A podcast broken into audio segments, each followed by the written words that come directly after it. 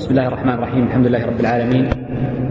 وأشهد أن لا إله إلا الله وحده لا شريك له وأشهد أن محمدا عبده ورسوله صلى الله عليه وسلم. أما بعد فقال المصنف رحمه الله تعالى باب وليمة العرس. قول المصنف رحمه الله تعالى وليمة العرس. الإضافة هنا من باب التوضيح والتبيين وليست من باب التخصيص.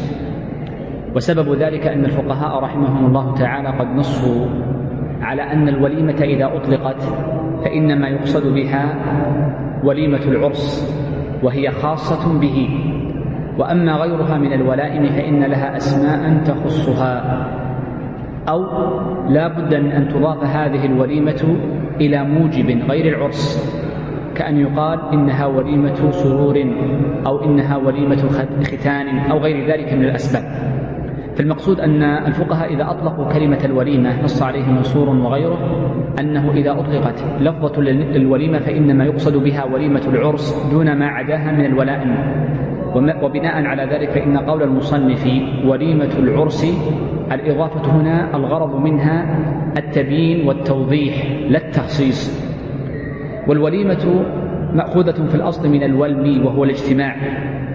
وسبب أنها سميت بذلك إما لأجل اجتماع الأبدان بأن يجتمع تجتمع الأبدان في محل واحد أو أن المقصود بها أو أنها أخذت من أجل الاجتماع على الطعام من أجل الاجتماع على الطعام. وكلا الأمرين مراد. فإن اجتماع الأبدان إذا دعي المرء إليه وجب عليه حضوره وإذا دعي إلى الطعام فإنه يندب له الأكل من هذا الطعام كما سيأتي. يقول المصنف رحمه الله تعالى تسن أي أن الوليمة تسن لأجل العرس. وقد جاء عن النبي صلى الله عليه وسلم أنه ما تزوج قط إلا وأولم على صفية وزينب وغيرهم من نسائه رضوان الله عليهن. وقال لعبد الرحمن بن عوف كما في الصحيح أولم ولو بشاء. فدل على أن هذا الأمر مشروع ومندوب إليه. ولم نقل إنه واجب لأن الوليمة ليست متعلقة بواحد من المتعاقدين وهو الزوج والزوجة وإنما هي لمن هم غير المت... يعني من هم متعلقة بأشخاص غير المتعاقدين وهم الحضور الذين يحضرون إليها.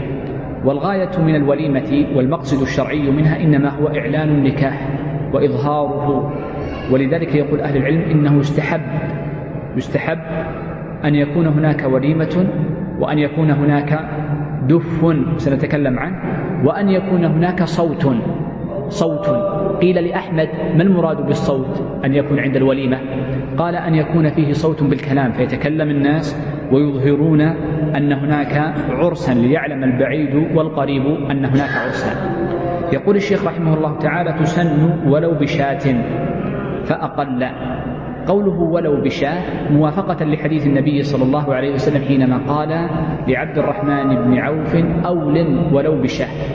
وقوله ولو بشاه هنا من باب التقليل للسنية. كذا نص فقهاء المذهب. فإن فقهاءنا يقولون إن السنة أن لا تقل وليمة النكاح عن شاة لواجدها. لأن النبي صلى الله عليه وسلم قال لعبد الرحمن ولو بشاة ولو هنا للتقليل ويجوز أن يكون الوليمة بأقل من شاة لما ثبت أن النبي صلى الله عليه وسلم من حديث أنس قال أنس ما أولم النبي صلى الله عليه وسلم على أحد من نسائه ما أولم على زينب؟ حاس لها حيسا والحيس هو أقط مع تمر مع سمن يجمع ثم يعجن عجنا وبعد ذلك يؤكل. فتؤخذ هذه الأمور فيكون حيث ليس فيه لحم البتة. وثبت أن النبي صلى الله عليه وسلم حينما تزوج صفية رضي الله عنها أولم لها قيل بمدين وقيل غير ذلك. المقصود من هذا كله أن الوليمة يستحب فيها أن تكون شاة وأما النقص عنها فإنه يصدق عليه مطلق استحباب الوليمة ولكن استحباب المقدار إنما هو متعلق بالشاة. وقد نص فقهاؤنا أو أغلب فقهائنا على أن الوليمة أن تكون بشاة مسنون. يقول الشيخ وتجب في أول مرة إجابة مسلم. بدأ يتكلم بعدما انتهى من صفة الوليمة وأنها مسنونة بدأ يتكلم عن من يحضر الوليمة. وأن من دعي إلى وليمة نكاح فإنه يجب عليه أن يحضر هذه الوليمة. لما ثبت من حديث ابن عمر رضي الله عنه ومن حديث أبي هريرة رضي الله عنه أن النبي صلى الله عليه وسلم قال من دعي إلى وليمة فليجب ومر معنا أن كلمة الوليمة إنما هو خاص بوليمة العرس. إذا فمن دعي إلى وليمة عرس فيجب عليه أن يحضر إليها بشرطها الذي سيأتي بعد قريب. وقد جاء في بعض روايات أبي هريرة أنه قال ومن لم يجب فقد عصى أبا القاسم فقوله فقد عصى أبا القاسم يدل على أن هذا الأمر للوجوب وأن من لم يحضر وليمة نكاح قد دعي إليها فإنه حينئذ يكون قد أثم وأن هذا من الأمور الواجبة التي ترتبت على أمر مندوب. إذ هناك أحكام تترك يكون أول ابتدائها مندوب ويترتب عليه الوجوب مثل السلام. فإن ابتداء السلام سنة لكن رده واجب كذلك الوليمة. فإن ابتداء صنعها مندوب إليه ولكن حضورها واجب. يقول تجب في أول مرة. بدأ بالشرط الأول في شروط التي تجب لها حضور الوليمة وهو أن يكون أن تكون الدعوة في أول مرة. ومعنى قوله في أول مرة أي أنها في أول وقت تفعل فيه الوليمة. في أول وقت تفعل فيه الوليمة وليس المقصود في أول مرة في أول دعوة يدعى إليها وإنما المقصود بالفعل في تكرار الوليمة لو كررت مرتين أو ثلاثة. وخصت الإجابة بالدعوة الأولى دون الثانية وغيرها لما روى ابن ماجه والترمذي وغيرهم النبي صلى الله عليه وسلم قال الوليمة في أول يوم حق أي واجبة وفي الثانية معروف وفي الثالثة رياء وسمعة. فدل ذلك على أن الوليمة في أول يوم تعقد فيه الوليمة فإنه يكون واجبا. ويستثنى من ذلك فيما لو كانت المكان فيما لو كان المكان ضيقا وعقدت الوليمة في موضعين في يومين مختلفين ليحضر في اليوم الثاني من لا يحضر في اليوم الأول. فحينئذ نقول إنه من تعلق به الحكم في اليوم الثاني فإنه يعتبر في حقه أولا لأنه ضيق وهذا موجود أحيانا حينما يكون المكان ضيق فيدعى الرجال في يوم والنساء في يوم آخر. فنقول إن دعوة, دعوة النساء في اليوم الثاني هي في حقهن اليوم الأول لأن الاجتماع في اليوم الأول لم يكن كذلك. طيب. الشرط الثاني قال إجابة مسلم أي لا بد أن يكون الداعي أن يكون الداعي مسلما. فلو كان غير مسلم لم تجب إجابته وسيأتي دعوة الذم وأنه يكره إجابته. قال يحرم هجره. الشرط الثالث أنه يجب أن يكون الداعي ممن يحرم هجره أي أنه ليس بصاحب بدعة ولا أنه مظهر لمنكر ولا غير ذلك من الأسباب التي تكون سببا لهجر المسلم. ومن أسباب هجر المسلم أن يكون كسبه حراما.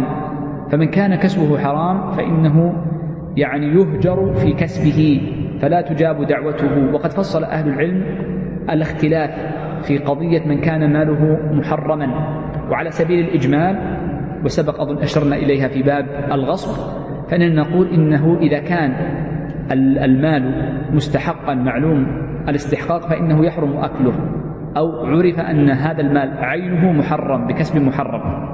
وأما إن كان المال مختلطا فإنهم يقولون إذا غلب الحلال على الحرام فإنه يجوز الأكل منه والتورع تركه. وأما إذا غلب الحرام الحلال بأن كان أغلب ماله من الحرام فإنه يترك. هذا هو نص الفقهاء رحمهم الله تعالى في هذه المسألة وقد ذكرنا بعض من هذا الخلاف في باب الغصب الشرط الرابع قول المصنف رحمه الله تعالى إن عينه إن عينه. الدعوة إلى النكاح نوعان دعوة معينة ودعوة غير معينة. فالدعوة المعينة أن يخص شخصا باسمه أو يناديه مباشرة فيقول يا فلان احضر هذه الوليمة. والدعوة غير المعينة مثل ما يوجد أن يقوم الرجل في المسجد يقول يا جماعة المسجد عندنا الليلة زواج فاحضروا. أو بعض الناس وهذا موجود أنه يضع لوحة في الشارع فيقول إن اليوم زواج لفلان في المكان الفلاني فاحضروا. وغير ذلك من الوسائل. فالدعوة المعينة هي التي يسميها الفقراء الفقهاء رحمهم الله تعالى بدعوة النقرى النقرى بضم النون. والدعوة غير المعينة أو الدعوة غير المعينة يسميها الفقهاء بالجفلا إذا الدعوة النقرة يجب إجابتها والدعوة الجفلة لا يجب إجابتها. ولذلك فإن الشرط الرابع معنا أن تكون الدعوة إليه معينة بمعنى أنها دعوة نقرى يعني مخصوص بها كما أنه يخص بها الشخص فكذلك النقرى. الشرط الخامس من شروط الوليمة لكي تكون يجب حضورها قال ألا يكون ثم منكر. ألا يوجد في موضع الوليمة منكر ومن المنكرات التي تكون قد تكون منكرات سماع. وقد تكون المنكرات منكرات لباس وقد تكون المنكرات بحضور أو بظهور بعض البدع مثل إظهار بعض الناس بعض البدع وهكذا وصور المنكرات كثيرة فصلها أهل العلم وأفردوا كتبا في تفصيلها. وسيأتي إن شاء الله بعد قليل ما حكم لو وجد في المحل منكر ماذا يفعله وأن لها أربع حالات سنذكرها بعد قليل كما أوردها المصنف. بدأ المصنف بعد ذلك يبين اختلال شرط من هذه الشروط السابقة ما الذي يترتب عليه؟ فبدأ أولا قال فإن دعا الجفلا نحن قلنا قبل قليل أنه يقابل الجفل النقرة وهي المعينة. فإن دعاه دعوا جفلا قام في المسجد فقال أيها الناس احضروا زواجي. وهكذا. قال فإن دعا الجفل كرهت الإجابة. فإنه يكره الإجابة للجفل لأن الإنسان يجب عليه أن لا يبادر وأن يستعجل لحضور كل دعوة يدعى إليها. ولذلك فإن حضور المسلم للدعوة إما أن تكون واجبة وذكرناها قبل قليل بشروطها وإما أن تكون مندوبة وهو إذا توفرت الشروط السابقة في غير وليمة النكاح كأن يكون عند جارك عزيمة وهكذا فيدعوك فهي مندوبة. وإما أن تكون مكروهة ومنها الجفل وما سيأتي بعد قليل وإما أن تكون محرمة. وذلك في مثل لو أن المرأة أتى وليمة لم يدعى إليها فإنه يكون حينئذ كما روينا في الأثر ولا يصح إسناده يدخل مغيرا ويخرج سارقا. فالإنسان لا يدخل بيتا لم يؤذن له فيه لا متطفلا ولا مغيرا فالحكم فيهما متقارب. نعم. قال فإن دعا الجفل أي دعا صاحب الوليمة الجفل كرهت الإجابة. قال أو في اليوم الثالث. قلنا قبل قليل أن من دعي في اليوم الأول من الوليمة فإنه يجب إجابته. لأن النبي صلى الله عليه وسلم قال الوليمة في أول يوم حق والحق يجب إجابته. وأما في اليوم الثاني وهو الذي قال عنه النبي صلى الله عليه وسلم وفي الثاني معروف فإنه قال تسن إجابته. لا تجب وإنما تسن. وأما في اليوم الثالث فالفقهاء يقولون تكره إجابته لأن الحديث وفي الثالث رياء وسمعة. ولذلك جاء في بعض الأحاديث النبي صلى الله عليه وسلم قال شر الطعام طعام الوليمة. يدعى له الأغنياء ويمنع منه الفقراء. فلأن الأغنياء يدعون إلى وليمة النكاح ليتجمل الناس بهم. وأما الفقراء فيمنعون من, من هذه الولائم النكاح لأن كثيرا من الذين يولمون إنما قصدهم التجمل فلا يدعو الفقير. ولذلك كانت من شر الطعام لكن يجب حضورها. يجب حضورها. طيب. يقول الشيخ رحمه الله تعالى نعم أو دعاه ذمي كرهت إجابته كذلك. إذا دعا المسلم ذمي فإنه يكره الإجابة لأن الحضور لوليمة النكاح إنما هو حكم شرعي والحكم الشرعي متعلق بحق المسلم على المسلم وإذا دعاه أجابه حق المسلم على المسلم جاء منه وإذا دعاه أجابه. فمفهوم هذا الحديث أن غير المسلم لا يجب إجابته. وقالوا لأنه لو دعاه غير مسلم ربما كان فيه رفعة لهم إلا أن يعلم أن حضوره هذا فيه مصلحة في الدعوة إلى الله عز وجل أو في ترقيق قلبه أو نحو ذلك. ولأن المرأة إذا حضر مكانا إنما يدعوه فيه ذمي ففي الغالب أن هذا الذمي قد يظهر من شعائر دينه ما ربما وقع في نفس هذا الحاضر أو لم يستطع تغييره مع أنه يجوز لهم إظهاره لأنهم أهل ذمة يباح لهم ذلك. فلذلك ربما الإنسان رأى مثل هذه الأشياء فيقع في النفس. معلوم أن المسلم يجب عليه ألا ينظر ولا يدخل ولا يقرأ في كتب أهل الكتاب كما نعلم هذا الشيء. ومثله يقال مع أهل البدع كما نص عليه الأئمة كمالك والشافعي وأحمد وغيرهم رحمة الله على الجميع. يقول الشيخ رحمه الله تعالى ومن صومه واجب. بدأ يتكلم عن قضية الأكل. الأكل من وليمة النكاح. والأكل من وليمة النكاح نقول إنه على حالات. نذكر هذه الحالات إجمالا ثم نأخذها من كلام المصنف. الحالة الأولى أن نقول إن الأكل من وليمة النكاح مندوب. وذلك إذا كان المرء مفطرا. من دعي إلى وليمة إلى وليمة وكان مفطرا فإنه يندب ولا يجب عليه الأكل من وليمة النكاح. وقد اختلف ما هو حد أقل الأكل من وليمة النكاح. ما هو أقل؟ يعني حد يكون فيه الأكل من وليمة النكاح. فبعض أهل العلم يقول إن أقل حد فيه إنما هو لقمة. وبعضهم قال إنما هو شربة. وبناء عليه فإذا دعيت إلى وليمة نكاح وشربت قهوة أو شايا وإن لم تدخل على الاجتماع للطعام فإنك تكون قد تحقق أنك فعلت السنة وهو الأكل. ولذلك ضربوا أمثلة كالبيجوري من الشافعي وغير لهم أمثلة ليس هذا محلها. إذا هذه الحالة الأولى من قضية الأكل. الأمر الثاني في قضية الأحوال قالوا إذا كان المرء صائما صوما واجبا فيحرم عليه الأكل. يحرم عليه الأكل. الحالة الثالثة أن يكون الأولى عدم الفطر عدم الأكل. شوف الأولى عدم الأكل. وهو إذا كان المرء صائما صوما مندوبا. إذا كان صائما صوما مندوبا وليس في أكله جبر لانكسار قلب الداعي. بعض الناس إذا ما أكلت يزعل وهو يرضى لك. فالأولى لك عدم الأكل الأولى ولم يقول السنة وإنما يقول الأولى. الحالة الرابعة أن يكون المرء صائما صوم نفل وينكسر قلب الداعي إذا لم يأكل ويعلم أن بأكله جبر كسر جبر قلبه. فنقول هنا الأفضل له أن يأكل استحبابا.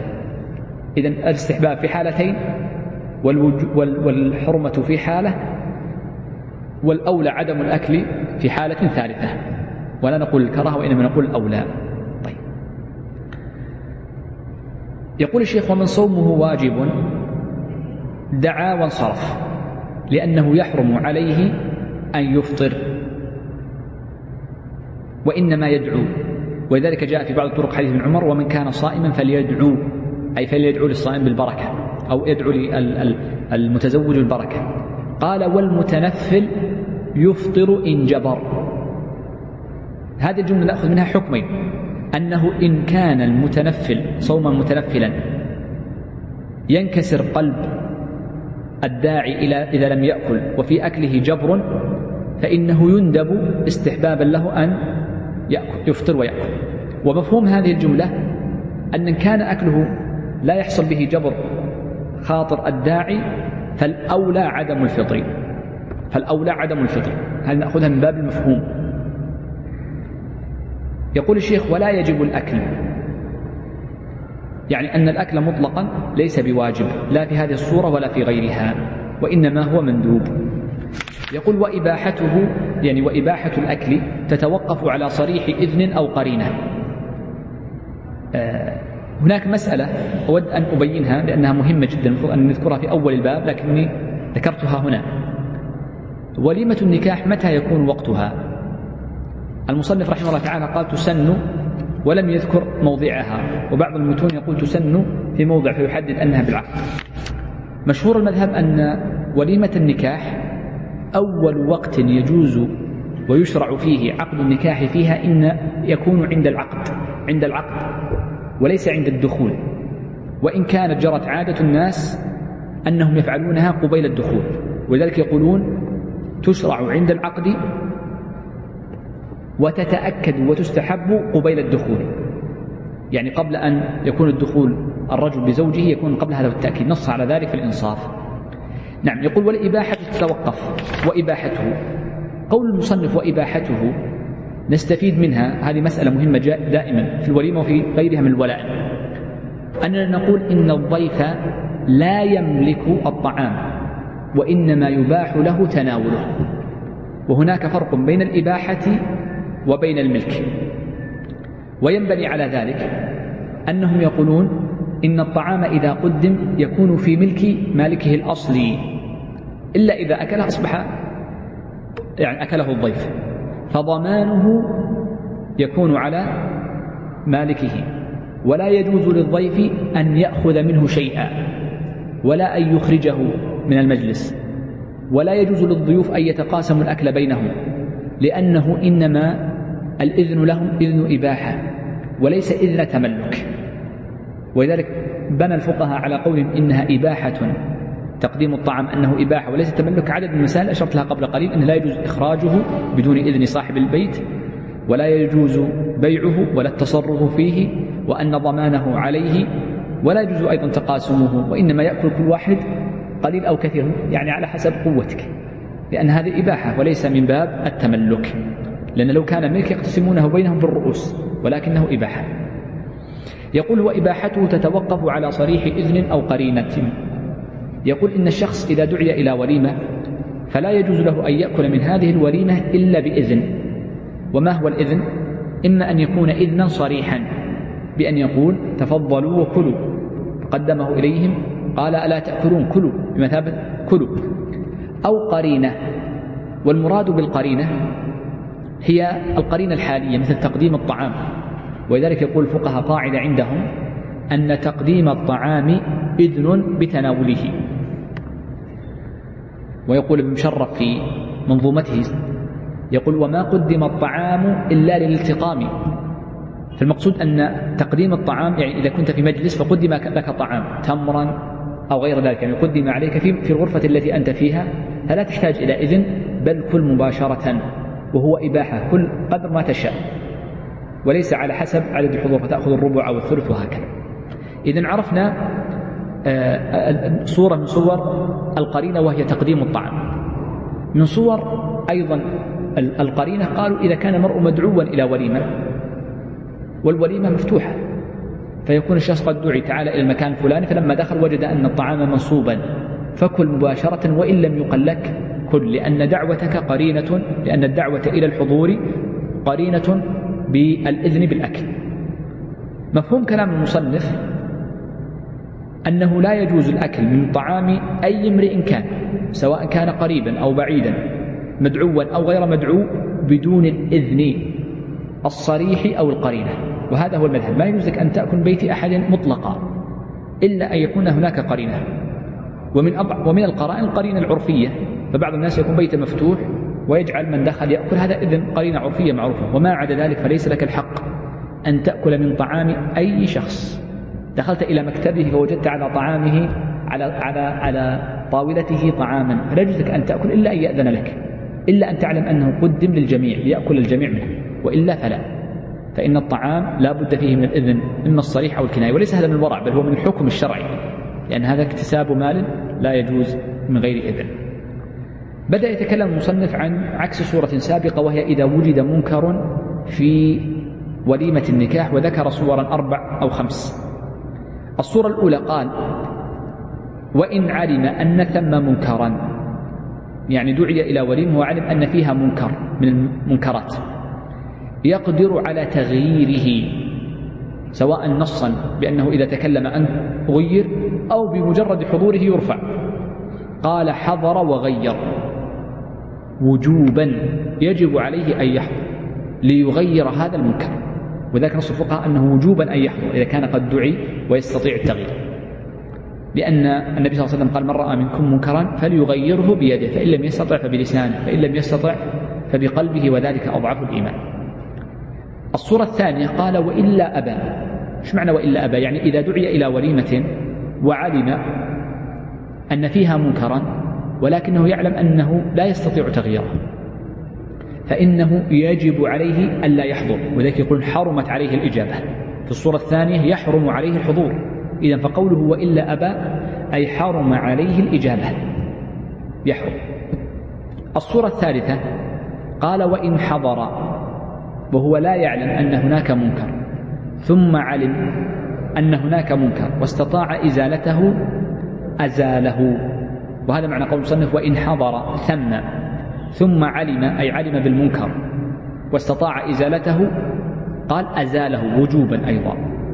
لأن الاستدامة كالابتداء ونحن قلنا إن الابتداء يجب عليه الحضور إذا الاستدامة كذلك الحالة الرابعة قال فإن دام يعني المنكر سيدوم لعجزه أي لعجزه عن إزالته انصرف أي يجب عليه أن ينصرف.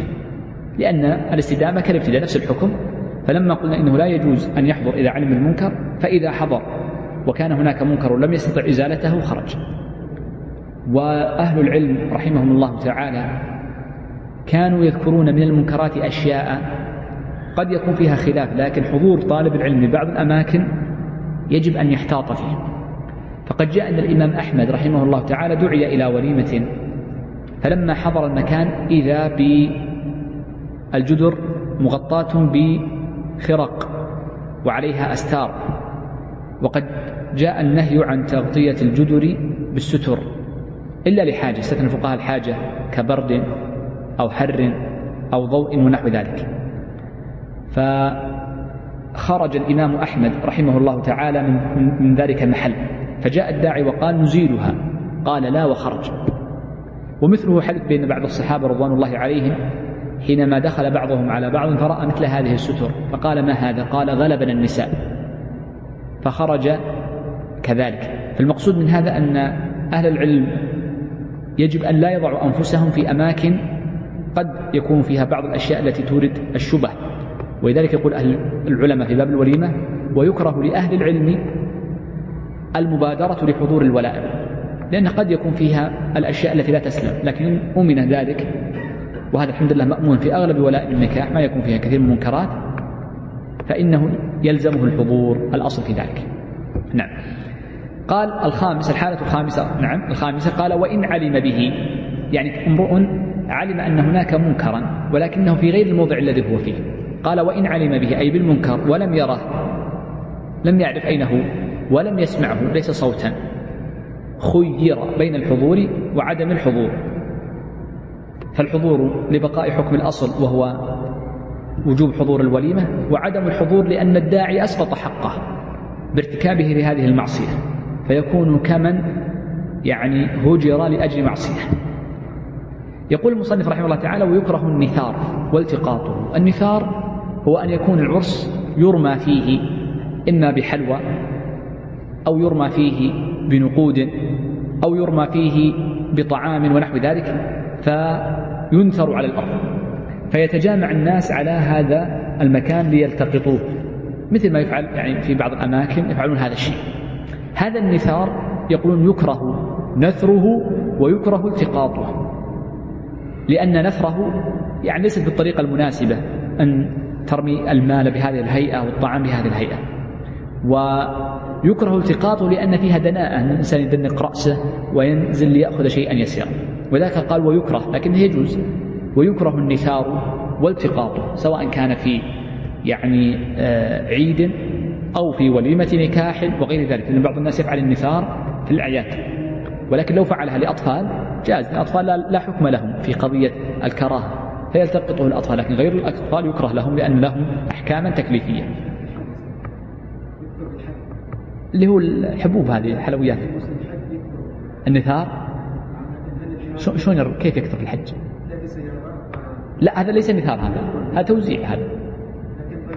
ما يجوز الطريقة خطأ صح. صدقت أنه يرمي هكذا؟ صحيح.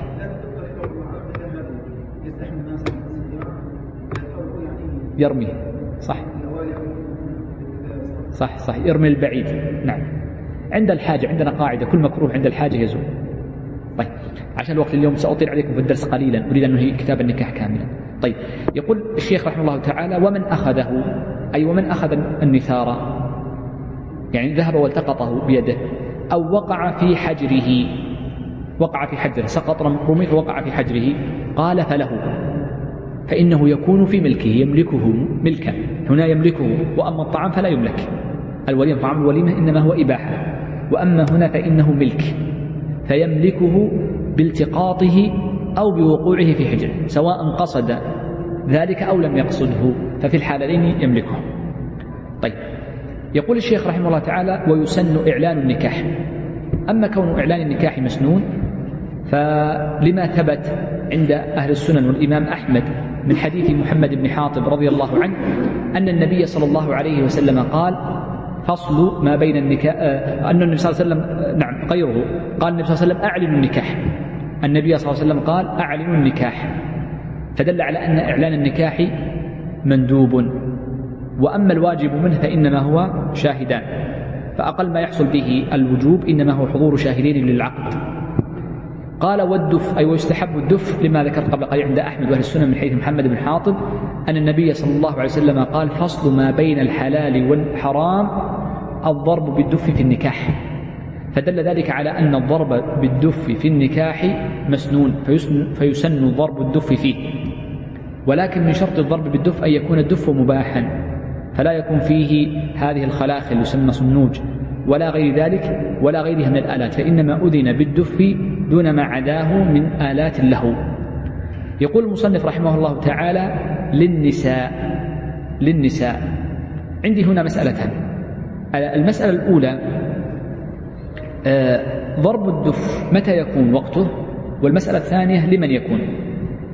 أما ضربه فالمصنف قال والدف فيه.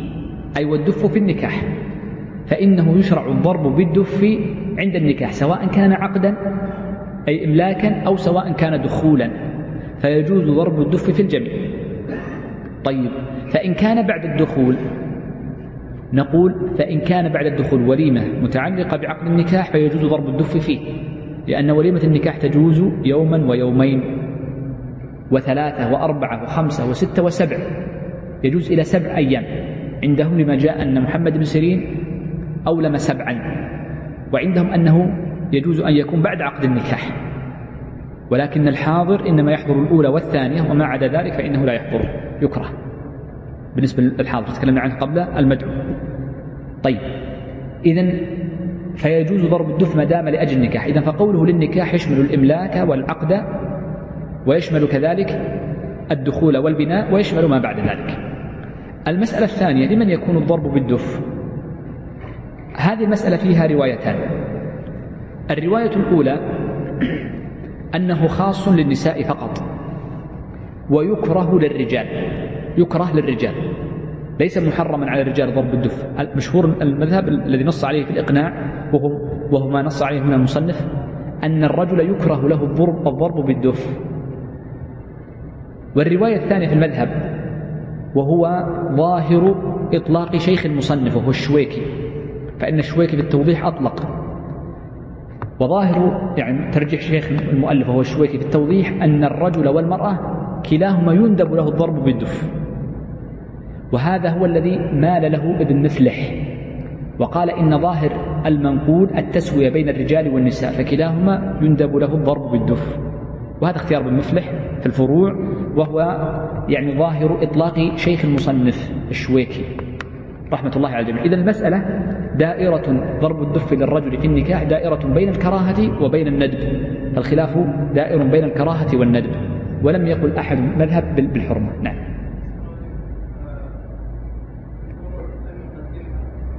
قدمها ثم بعد أن قدم إيش معنى قدمها؟ عندنا قاعدة. ما معنى أنه يقدم؟ يعني أنه يجعل الرواية هي الأولى في الترتيب. هذا معنى التقديم. والتقديم من أضعف صيغ الترجيح. ولكن هناك ما هو أرجح. صاحب الفروع قال وظاهره يعني وظاهر كلامهم وكلام الإمام أحمد التسوية. فجعله هو الظاهر. هذه لفظة في الترجيح أقوى من التقديم. قدمها؟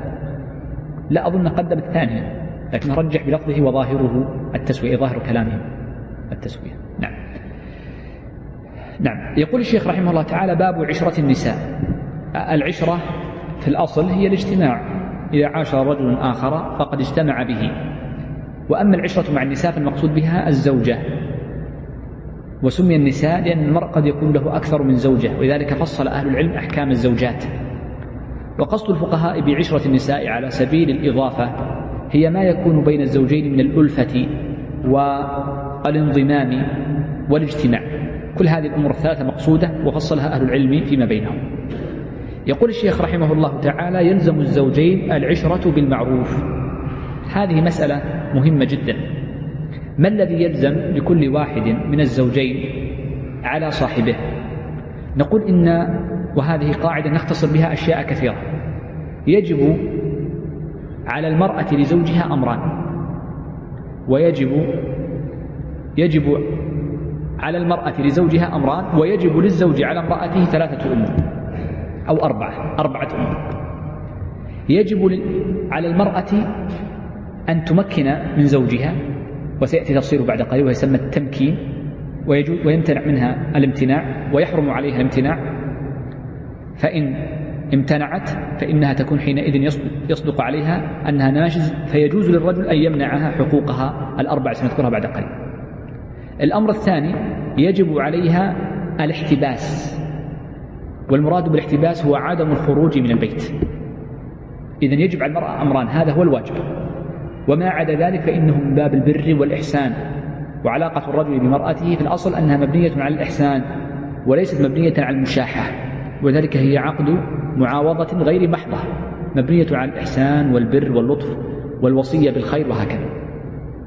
ويجب على الرجل لزوجه أربعة أشياء. يجب عليه المبيت ويجب عليه الوطء ويجب عليه القسم إن كان عنده أكثر من امرأة وهو العدل بين نسائه ويجب عليه النفقة لامرأته أربعة أشياء. سيأتي المصنف بعد قليل ويفصل هذه الأمور على سبيل التفصيل بعد قليل. وغالب ما نتكلم فيه مما سيأتي لا يكاد يخرج عن هذه بل كل ما يأتي باب عشرة النساء سيتعلق بالأمور الخمسة. طبعا النفقة أفرد لها باب مستقل باب النفقات.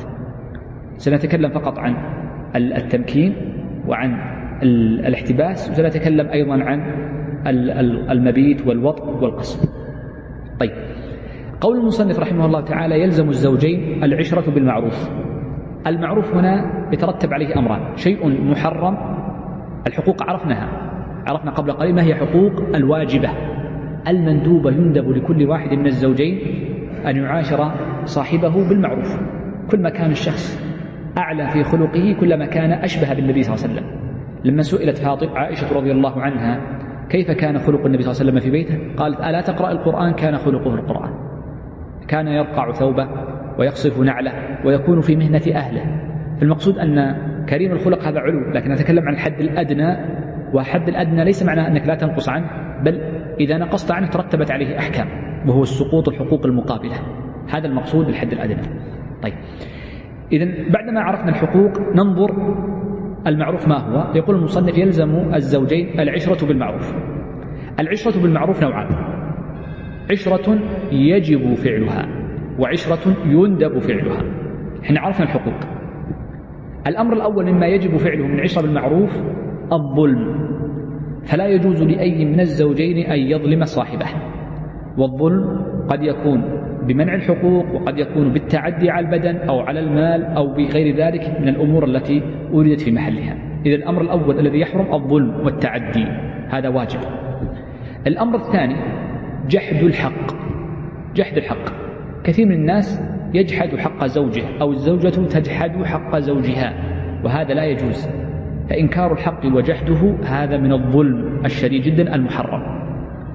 الأمر الثالث الجحد هو الإنكار وليس لك حق. من الأمور التي ذكرناها قبل قليل الستة. الأمر الثالث مما هو واجب منع الحق. لا يجوز المرأة أن تمنع حقا واجبا للزوج أو يجوز ولا يجوز للزوج أن يمنع المرأة حقا واجبا لها. وذكرنا الحقوق قبل قليل. الأمر الرابع مما هو ظلم ومحرم. نقول المطل في الحق. قد يكون الشخص حق من النفقة مثلا المرأة فيمطل الزوج في الحق. فلا يعطيه إلا متأخرا. وهكذا من الحقوق ذكرناها قبل قليل مشتركة. الأمر الأخير من قضية الأمر الواجب نقول التعسف في الحق. مثل ما قال الله عز وجل آه، ولا تعذروهن لتذهبوا ببعض ما آتيتموهن. فلا يجوز للمرء أن يعضل زوجته وأن يمنعها بعض حقوقها لكي تفتدي وتخالع إلا في حالة واحدة مستثناة إذا كانت قد أتت بفاحشة مبينة سنتكلم عنها إن شاء الله الدرس القادم في الخلق هذه الأمور الواجبة الظلم بالجحود والظلم بالمنع والظلم بالمطل والظلم بالتعسف في استخدام الحق. أما المندوب إليه وهو من باب كرائم الأخلاق وهو أن أحد الزوجين لا يتكره عند بذل الحق الواجب لزوجه. لا يتكره وإنما يعني يبذله بطيب نفس. بعض الرجال إذا أراد أن ينفق النفقة الواجبة كأنه يقطع من لحمه قطعة ويخرج هذه النفقة بمن وبأذى. وهذا من الأمر المكروه المذموم أن الشخص يفعله كذلك أيضا لا يتبع ما أنفقه منا ولا أذى كما أنه لا يعني آه يعني آه يتكره عند البذل ولا يتبعه بعد ذلك منا ولا أذى. وهكذا قضية المكروهات كثيرة جدا لكن نكتفي بهذا أنا لماذا أوردت هذه الأمرين؟ لأن معرفة ما هو الواجب وما هو المكروه هو الذي سيذكره المصنف بعد قليل. لذلك يقول المصنف ويحرم يحرم الظلم في العشرة. ونحن قلنا إنها أربعة أشياء. أورد منها قال مطل كل واحد بما يلزمه للآخر. ونحن قلنا المطل والجحود والمنع والتعسف باستعمال الحق كلها محرمة لا يجوز. وهو من الظلم. قال والتكره لبذله التكره لبذله تحتمل معنيين. إن قلت إنه التكره هو الامتناع فهو أنه يدخل في المحرم. وإن قصدت بالتكره أنه يبذلها على كره فإنه هنا يكره هذا الفعل.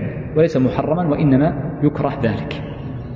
يقول الشيخ وإذا تم العقد يعني تعاقد الزوجان لزم تسليم الحرة التي يوطأ مثلها في بيت الزوج إن طلبه ولم تشترط دارها. بدأ يتكلم عن التمكين وهو أول واجب على المرأة. يجب عليها التمكين والاحتباس. التمكين بأن تمكن من نفسها لزوجها والأمر الثاني الاحتباس بأن تكون في بيته متى يجب عليها ذلك؟ يجب عليها ذلك بثلاثة شروط. أورد الشروط من كلام المصنف ثم سنستخرجها. الشرط الأول أن تكون المرأة حرة لأن غير الحرة لا تنتقل إلى بيت الزوج إلا في الليل كما سيأتي بعد قليل. الأمر الثاني أنه لا بد أن تكون ممن يوطأ مثلها. لأن من لم يوطأ مثلها لا يجوز أن تنقل إلى بيت الزوج. والمذهب أن التي يوطأ مثلها إنما هي بنت تسع. فإذا بلغت المرأة تسع سنين فإنه يوطأ مثلها. كما كان من زواج نبينا الأكرم صلوات الله وسلامه عليه بعائشة أم المؤمنين رضي الله عنها. الأمر الثالث أنه لا بد أن يكون قد سلمها مهرها المعجل. وهذا سبق معنا قبل ذلك فإن المرأة لا يلزمها التمكين ولا الانتقال والاحتباس انتقال إلى بيت الزوج والاحتباس فيه إلا بعد أن يعطيها مهرها. المعجل دون المؤجل. وبناء على ذلك فإن لم تستلم مهرها لها الحق أن تمتنع ولو جلست فترة طويلة. ولذلك يقول المصنف لزم تسليم الحرة. هذا الشرط الأول. التي يوطأ مثلها اثنين وعرفنا أنها تسع سنين كما نص عليه أحمد لحديث عائشة. في بيت الزوج إن طلبه أي إن طلب إن طلبها هذا هو الشرط الرابع. لا بد أن يطلبها لكي يكون واجبا عليه. إن لم يطلبها ساكت فهو إسقاط لحقه. قال تبقى في بيت أهلها تبقى في بيت أهلها. قال ولم تشترط دارها. انظر هنا معنا إذا اشترطت المرأة أن يكون الزواج في بيت معين سواء كان البيت المعين بيتا لها هي. أو بيتا معينا اشترته على زوجها. قالت أريد أن يكون لي شقة منفصلة عن أهلك. فجاء الزوج قال لا أنا لي غرفة في بيت أهلي وتعالي. نقول لا يجب عليها أن تحضر. لكن لو أطلق العقد ولم تشترط عليه شيء يجب عليها أن تحضر إليه بيت, زو... بيت أهلي وإلا تكون ناشزا إذا معنى قوله ولم تشترط دارها أي لم تشترط مكانا معينا ليكون الدخول فيه أو استمرار الزوجية فيه. فإن اشترطت فلا يلزمها إلا إذا وجد هذا أو هو يحضر إلى هذه الدار. يقول وإذا استمهل أحدهما أمهل العادة. استمهل يعني طلب المهلة يعني أنظرني. أحد الزوجين المرأة أرادت أن تحضر قال انتظري. أو هي طلبها فقالت أنظرنا بعض الشيء أمهل العادة. يعني أمهل ما جرت العادة بأن المرء يرتب أموره ويصلح حاله. ومثلوا لذلك قديما بيومين أو ثلاثة. كذا يقولون. لأن اليومين والثلاثة هي الأقل فلا يزاد عليها. وهذا بناء على التقريب العادة ومثلوا له تمثيلا لا على سبيل التحديد. قال وجوبا أي يجب على الزوج الثاني أن يبهله. انظر هنا. قال لا لعمل جهاز. طبعا يصح أن تقول جهاز ويصح أن تقول جهاز. وجهان لغويان صحيحان. والمراد والمراد بالجهاز هو جهاز المرأة. قد تقول المرأة لا أنا أحتاج جهاز. وفي بعض البلدان المرأة هي التي تأتي بأغلب البيت. وفي بعض البلدان لا الرجل هو الذي يأتي بالبيت. يعني آه، نقصد بالبيت يعني أثاث البيت. وبعض البلدان يقول عيب أن المرأة تنتقل من غير جهاز من ملابس كثيرة وفرش وآنية ونحو ذلك. فتختلف الأعراف في قضية الجهاز أو الجهاز. نفس المعنى لكنه مثنى يعني يقرأ بالكسر والفتح. إذا طلبت أنها تحضر جهازها لا يلزم. لأن هذا الجهاز ليس واجبا وإنما هم باب التجمل والتحسين فلا يترك الوجوب لأجله بخلاف ما يكون جرت العادة به اليوم والثلاثة ترتب بها الأمور فإنه يجب. لكن يقولون لو طلبت مهلة لعمل الجهاز فإنه يستحب يستحب لا يجب إمهالها. يقول الشيخ ويجب تسليب الأمة ليلا فقط. الأمة وهي التي تكون مملوكة لغيره وتزوجها لعدم وجوده الطول فإنها إنما تمكن من زوجها في الليل فقط وأما في النهار فتكون في خدمة مالكها.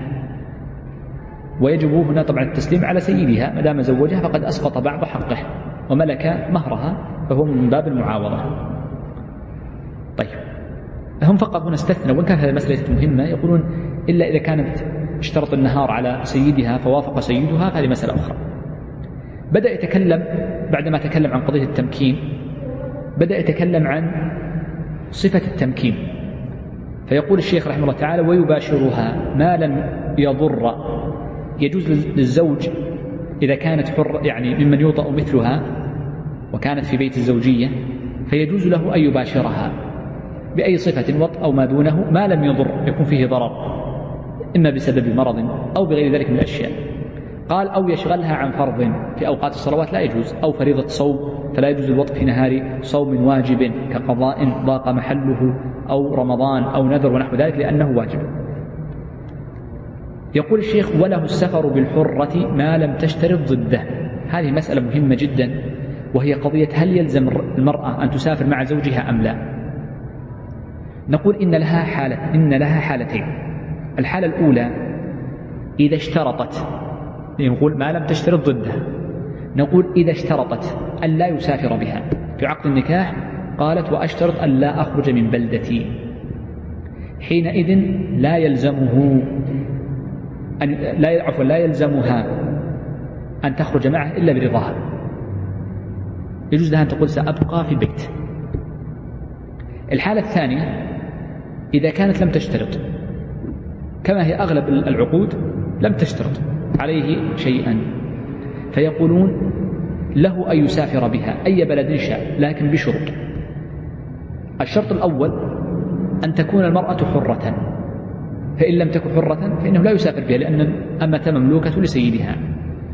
الأمر الثاني الشرط ذكرناه قبل قليل سهل أن لا تشترط أن لا يسافر بها. فإن كانت قد اشترطت أن يسافر بها أن لا يسافر بها فإنه لا يلزمها أن تنتقل معه الشرط الثالث يجب أن لا يكون السفر سفر معصية.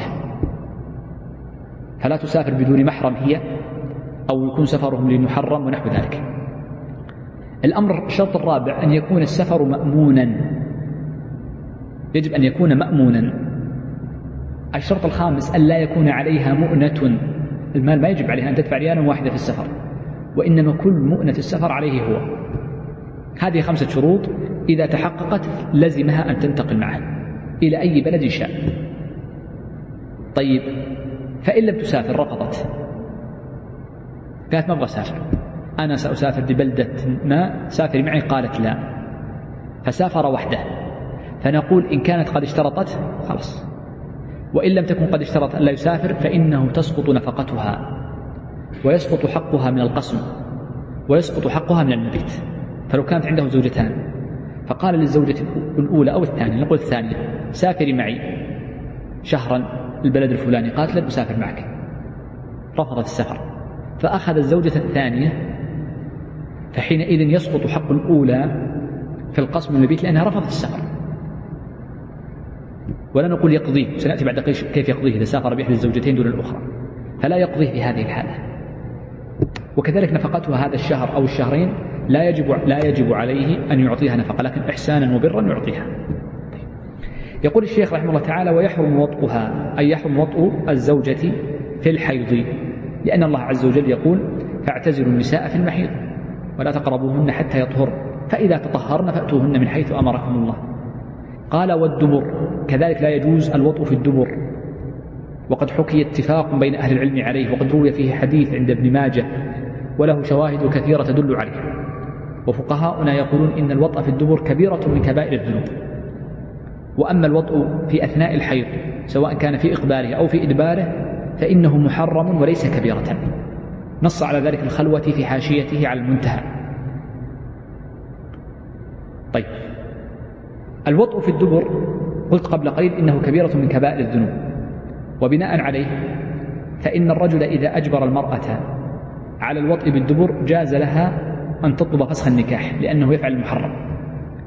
وإن اتفقا وتواطأ على هذا الفعل جاز لأي من الأولياء أو من ينوب بالحسبة أن يطالب كالقاضي ونحوه إذا رفعت القضية أن يفرق بينهما لأنه استمرار على محرم ويعزران إن كان عالمين بالحكم. لأن الوطء من الدبر خطير جدا ولذلك يسميه الفقهاء اللوطية الصغرى. حكم حكم اللواط حرام جدا ما يجوز. وهذا فعل النفوس تستقبحه وهو جدا يعني قبيح جدا. نسأل الله السلامة. يقول وله إجباره بل يتكلم عن مسألة سهلة جدا وهي قضية المرأة إذا أراد الرجل أن يطأها فإنه لا يجوز له أن يطأها بعد حيضها وبعد آه، يعني نفاسها إلا أن تغتسل. فهل له أن يجبرها إذا امتنعت؟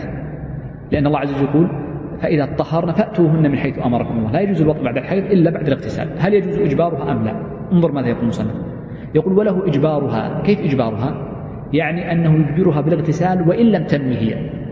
يعني من صور الإجبار أن يأتي بلي الماء ويرشه فيعمم به البدن. هذا إجبار. ولذلك يقول الفقهاء إن الذمية إذا أجبرت على الاغتسال فإنه يجوز وطئها بعد ذلك. لا يرتفع الحدث لأن ارتفاع الحدث يشترط له النية. ولكن الوطء لا يشترط له النية لأنه حق للزوج فيرتفع وإن لم يكن بنيتها. وهذه من صور الإجبار وليست هي الصورة الوحيدة. قال وله إجبارها ولو ذمية على غسل حيض لأن لا يجوز وطء المرأة الحائض إلا بعد اغتسالها. وغسل نجاسة هناك غسل حيض وهنا غسل نجاسة. لأن النجاسة إذا كانت في بدن أو في ثوب ربما انتقلت للزوج فيكون فيه أذية. والإنسان مأمور بإزالة النجاسة فيؤمر بغسل النجاسة ولو غسلها بالإجبار هو. طيب فقط من باب النكتة ذكر الفقهاء مسألة وهي قالوا إذا كان الزوج والزوجة كل واحد منهما يرى رأيا مختلفا في النجاسة. كأن يرى أحد الزوجين أن هذا نجس والآخر يرى أنه ليس بنجس. كالماء الذي هو أصل خلقة الآدمي من رجل أو امرأة. فمذهب أحمد أنه ليس بنجس وغيره يرى أنه نجس. أو اختلف الزوجان في كيفية التطهير. فعلى سبيل المثال مثلا المذي على مشهور مذهب الإمام أحمد هل ينضح أم يجب فيه الغسل على المشهور؟ يجب غسله وإنما ينضح على مشهور المذهب فقط آه، بول الغلام وألحقوا به قيئة لكن لو كان أحد الزوجين على مشهور المذهب والزوج الآخر اختار الرواية الثانية في المذهب وهو أن المذي ينضح يكفي في إزالته النضح. فهل يلزم الزوجة أن يلزم الزوجة بمذهبه؟ يقول لا. نص على ذلك جماعة منهم ابن حمدان وصاحب الكشاف وغيره. هذه نكتة ذكروها لكنها مفيدة في قضية تحريك الذهن بعض الشيء. طيب. إذا هذا يتكلم عن الإجبار على غسل الحيض والنجاسة. يقول كذلك له أن يجبرها على ما تعافه النفس من شعر وغيره. قد يكون هناك شعر في البدن يؤذي وقد أمر النبي صلى الله عليه وسلم بإزالة بعض الشعور خمس من الفطر كما في حديث أنس في الصحيح. وكذلك غيره من الظفر وغيره هذه كلها من الفطر فهي تستقبح أن المرء يرى ظفرا طويلا أو شعرا زائدا ونحو ذلك. فله أن يجبرها بقوة على ذلك. قال ولا تجبر الذمية على غسل الجنابة. الغسل من الجنابة إما أن تكون المرأة مسلمة وإما أن تكون ذمية فإن كانت مسلمة فيجوز للزوج أن يجبرها على الغسل. لأن النبي صلى الله عليه وسلم بين أنه عند معاودة الوطء فالأفضل أن يكون هناك اغتسال أو وضوء. ولذلك مشهور المذهب أنه يجب أن يكون هناك اغتسال يجوز, يجوز للرجل أن يجبر زوجته المسلمة على الاغتسال من الجنابة. هذا إذا كانت مسلمة. وأما إن كانت غير مسلمة بأن تكون ذمية فذكر المصنف هنا أنها لا تجبر يعني لا تجبر على ذلك. وهذا هو الذي رجحه المؤلف في الإقناع ووافقه شيخهما الشويكي كذلك شيخه شيخ المصنف وهو الشويكي فإنه يرى عدم وجوب الذمية. الرواية الثانية في المذهب أنه له أن يجبر الذمية على الغسل من على الغسل من الجنابة. وقد ذكر في الكشاف أن هذه الرواية هي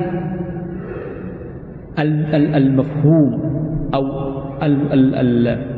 خلينا نقول آه، يعني الظاهر من كلام صاحب النهاية المنتهى من صاحب كلام صاحب النهاية المنتهى عفوا من كلام صاحب المنتهى وهو ابن النجار الفتوحي. ونص على أنه الصحيح أيضا المرداوي في الإنصاف. إذا المسألة فيها روايتين وإن كانت المسألة نادرة الوقوع لكن أريد أن تعرف أن هاتين المسألتين هذه المسائل التي اختلف فيها بين الإقناع والمنتهى. وعندنا مسألة مشهور دائما أكررها لكم. إذا اختلف الإقناع والمنتهى عند المتأخرين جدا جدا فأيهما يقدم؟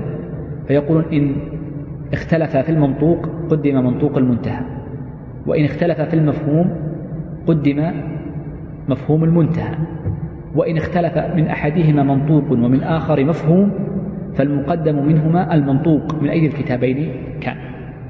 وذلك أن عندهم أن الإقناع آه، كان له بعض الاختيارات اليسيرة فيه فلذلك يجعلونها مرتبة ثانية بعد المنتهى آه، يقول الشيخ رحمه الله تعالى اعذروني سأطيل عليكم قليلا اليوم لكي ننهي النكاح كله. يقول الشيخ رحمه الله تعالى فصل بدأ في هذا الفصل رحمه الله تعالى بالحديث عن أحكام المبيت والوطن. يقول ويلزم أن يبيت عند الحرة ليلة من أربع. المراد بالمبيت بدأ بالمبيت والمراد بالمبيت هو أن يكون عند المرأة ذلك اليوم في المساء يكون عندها ليلا فيكون عندها في الليل فيجلس عندها الليلة إما أغلبه أو كله فيكون عندها في الليل. والمبيت إنما يقصد منه الأنس والألفة وهو معنى زائد عن الوط والجماع لأن الوط والجماع له حد سيأتي بعد قليل وأما المبيت فإنه للأنس. ولذلك يقولون إن المبيت يجب للمرأة سواء كانت توطأ أو لا توطأ كالحائض والنفساء والمحرمة والمظاهر منها والمولى منها وغير ذلك فإنه يجب المبيت عندها يجب المبيت عندها لأنه حق للأنس وليس للوطن. طيب. قال ويلزمه المبيت عند الحرة ليلة من أربع. يعني يجب أقل شيء إذا كانت له زوجة وهو وإياها في بلدة واحدة يجب أنه على الأقل أن يبيت عندها واحدة من أربع ليالي. لأنه قد جاء في قضاء عمر بن الخطاب رضي الله عنه أو في قضاء كعب بن سعد في في حياة عمر رضي الله عنه آه، أنه قضى أن للرجل أن يبيت عند امرأته يوما وثلاثة أيام يلتفت لحاله إن كان عنده عمل أو غير ذلك. طبعا ما لم يكن له أكثر من زوجة فإن كانت له أكثر من زوجة فإنه يبيت عند المرأتين يومين ويكون له يومان راحة وإن كان عنده أربع فيبيت عند كل واحدة يوما واليوم الرابع يأخذه راحة له وهكذا. إذا فقوله يبيت عندها ليلة من أربع سواء كانت زوجة أو زوجتين أو ثلاثة أو أربع. فإن كان عنده أربع نسوة فليس له أن يأخذ يوما خامسا إجازة إلا بإذنهن إلا بإذنهن. ومعلوم أن بعض الناس يكون عنده أكثر من زوجة يجعل له يوم يقول هذا اليوم لي ويجعل هذا اليوم مثلا في استراحة أو في غيرها. بعض الناس يفعل هذا. نقول ما يجوز لك أنك تجعل لو كان المرء ليست له إلا زوجة واحدة لا يجوز له إذا كان في البلد أن يمكث أربع ليال لا ينام في بيته ما يجوز ذلك. يجب على الأقل كل أربع ليال أن يبيت ليلة قضى به الصحابة وأقر عمر رضي الله عنه ذلك. طيب. وهذا معرفة الحد الأدنى ينبني عليه حكمان. الحكم الأول أنه يحرم على الرجل إذا كان في البلد أن يبيت أكثر يعني يبيت عند المرأة يعني يجلس أكثر من أربع ليالي لم يبيت عندها والحكم الثاني أنه يترتب عليه فسخ النكاح. فإن الرجل إذا كان لم يبت أكثر من أربع ليالي من غير عذر فإنه يجوز للمرأة أن تطلب فسخ النكاح. نص عليه الفقهاء صراحة وسيأتي إن شاء الله بعد قليل. طيب. أنا ودي أمشي الدرس طويل جاي في الجنة لو تكتبه ومن عيني ثنتين طيب. يقول الشيخ وينفرد إن أراد في الباقي. إيش معنى وينفرد يعني الليلة الثانية والثالثة والرابعة يجوز له أن ينفرد يفعل ما شاء. ومعنى قوله ينفرد ليس معناها أنه ينام وحده لأنه مشهور المذهب أنه يكره أن المرء ينام وحده. وقد روي فيه حديث وإن كان في إسناده مقال أن النبي صلى الله عليه وسلم نهى عن الوحدة أن ينام الرجل وحده وأن يسافر وحده. السفر وحده عن ثابت الحديث وأما النوم فإن الحديث فيه مقال فالمقصود لكن أحمد نص على أنه يكره للرجل أن ينام في غرفة وحده. إذا فقولهم أراد الانفراد قد ينفرد إما في يعني عمل أو في غير ذلك من الأمور التي يقضي بها ما شاء لكن يجب أنه يبيت عند امرأته على أقل حد ليلة كل أربع ليالي يقول ويلزمه الوطء. بدأ يتكلم عن الحكم الثاني تستحقه المرأة وهو الوطء. قال يلزمه الوطء إن قدر. يعني لم يكن عاجزا. كل ثلث سنة مرة. ثلث السنة يعني أربعة أشهر.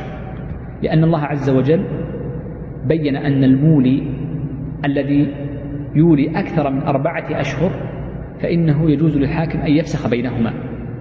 فسواء كان إيلاء بيمين أو بدون يمين فدل على أن ما نقص عن أربعة يجوز له أن يمتنع فيه. إذا فيجوز يجب على الرجل أن يطأ امرأته كل أربعة أشهر مرة على أقل تقدير.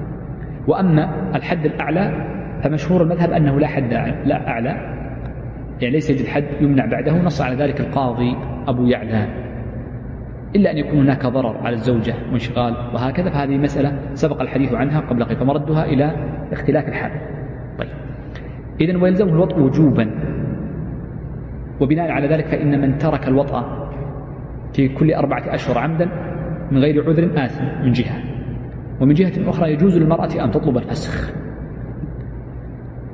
الحالة ذكرنا الآن المبيت وذكرنا الوطأ الحكم الثالث أنه يجب على الرجل أن يأتي لزوجته إن كان مسافرا عن بلد. فيقول المصنف وإن سافر فوق نصفها أي فوق نصف السنة وطلبت قدومه وقدر يعني وقدر على القدوم لزمه. من كان مسافرا عن زوجته مسافة قصر طبعا وطلبت قالت ارجع يجب عليه أن يرجع. بشرطين. الشرط الأول أن تكون قد طلبته هي تقول ارجع لم تأذن يعني لم تسقط حقها أو تسكت. والسكوت ملحق بالإسقاط لأنها أذنت بالسفر ابتداء وهو يجوز له السفر. أن تكون قد طلبت الرجعة. الأمر الثاني أن لا يكون عنده عذر أن يكون قادر. وقد ضرب الفقهاء رحمهم الله تعالى أمثلة للسفر الذي لا يلزم فيه الرجوع يعني لو زاد حتى عن نصف سنة لا إثم عليه. الحالة الأولى قالوا إذا كان السفر واجبا كسفر الحج والعمرة مثلا. فالسفر الواجب وإن طال عن ستة أشهر فإنه لا يسقط يعني ليس المرأة أن أو لا يلزم لا ليس المرأة أن تطلب الفسخ إن طال عن ذلك. هذا واحد. الحالة الثانية إذا لم يستطع الحضور إذا لم يستطع الحضور كأن يكون لسبب أو لآخر لظروف تمنعه من الحضور. فحينئذ لا يلزمه أن يحضر. الحالة الثالثة قالوا إذا كان سفره لطلب رزق مباح يحتاج إليه عبارة يحتاج إليه. ليس من باب التكميل والتجمل وزيادة الأموال وكثرتها ووفرتها. لا بد أن يكون لرزق يحتاج يقول لو رجعت ما عندي رزق هناك أين سآكل؟ نقول هنا لو طلبته لو طلبت منه أن يرجع لا يلزمه الرجوع لأنه في طلب رزق مباح ليس محرما ومحتاج إليه ليس من باب التكثر إذن هذه ثلاثة أمور. إذن عرف الشرط الأول وهو أن يكون بطلبها. الأمر الثاني ألا يكون هناك عذر. الشرط الثالث وهذا ذكره بعض الفقهاء دون بعض المتأخرين قال ولا بد أن يراسله القاضي. ليس مباشرة من ستة أشهر لها حق الفسخ بل لا بد أن يراسله القاضي ويسمع عذره ثم يرجع لأن هذه الفسوخات إنما مردها للقاضي. ذكر ذلك في الكشاف. طيب. آه قال فإن أبى أحدهما أو فإن أبى أحد نعم فإن أبى أحدهما فرق بينهما بطلبها. فإن أبى نعم فإن أبى الزوج أحدهما أي فإن أبى العودة من السفر أو أبى الوطأ أو أبى كذلك المبيت على التحقيق. أي إذا أبى الواجب إذا أبى الواجب عليه من الوطء أو المبيت أو القدوم من السفر بلا عذر طبعا في الثلاث فإن لها الحق أن تطلب التفريق. فإن لها الحق أن تطلب التفريق. فيفرق بينهما القاضي ولا يكون التفريق منها فقط بل لابد أن يكون عن طريق قاضي لأن هذه من الأمور التي فيها نزاع والقاعدة أن الفسوخات التي فيها نزاع لابد أن تكون عن طريق القاضي. طيب. في مسألة ملحقة بهذه وهي مسألة إذا لم يكن قد أبى وإنما تعذر تعذر وخاصة في الوطء طبعا التعذر في في السفر العود من السفر تكلمنا عنه قبل قليل. لكن قالوا إذا تعذر الوطء أو المبيت جلس أسبوع مشغول ما استطاع أن يأتي البيت. كل ليلة ما يستطيع. فهل لها أن تطلب الفسخ أم لا؟ المذهب سكتوا عنه أو يعني ظاهر كلامهم أنه لا بد من ظاهر كلامهم أنه لا بد من طلبه. ولكن ذكر بعض المتأخرين كلاما للشيخ تقي الدين أن التعذر بأمر طارئ كما لو كان الرفض منه هو. ولكن ظاهر كلام المتأخرين أن التعذر الذي يكون بأمر طارئ لا تستحق به طلب الفسخ. كذا ذكر. وتكلمنا عنها في عيوب النكاح.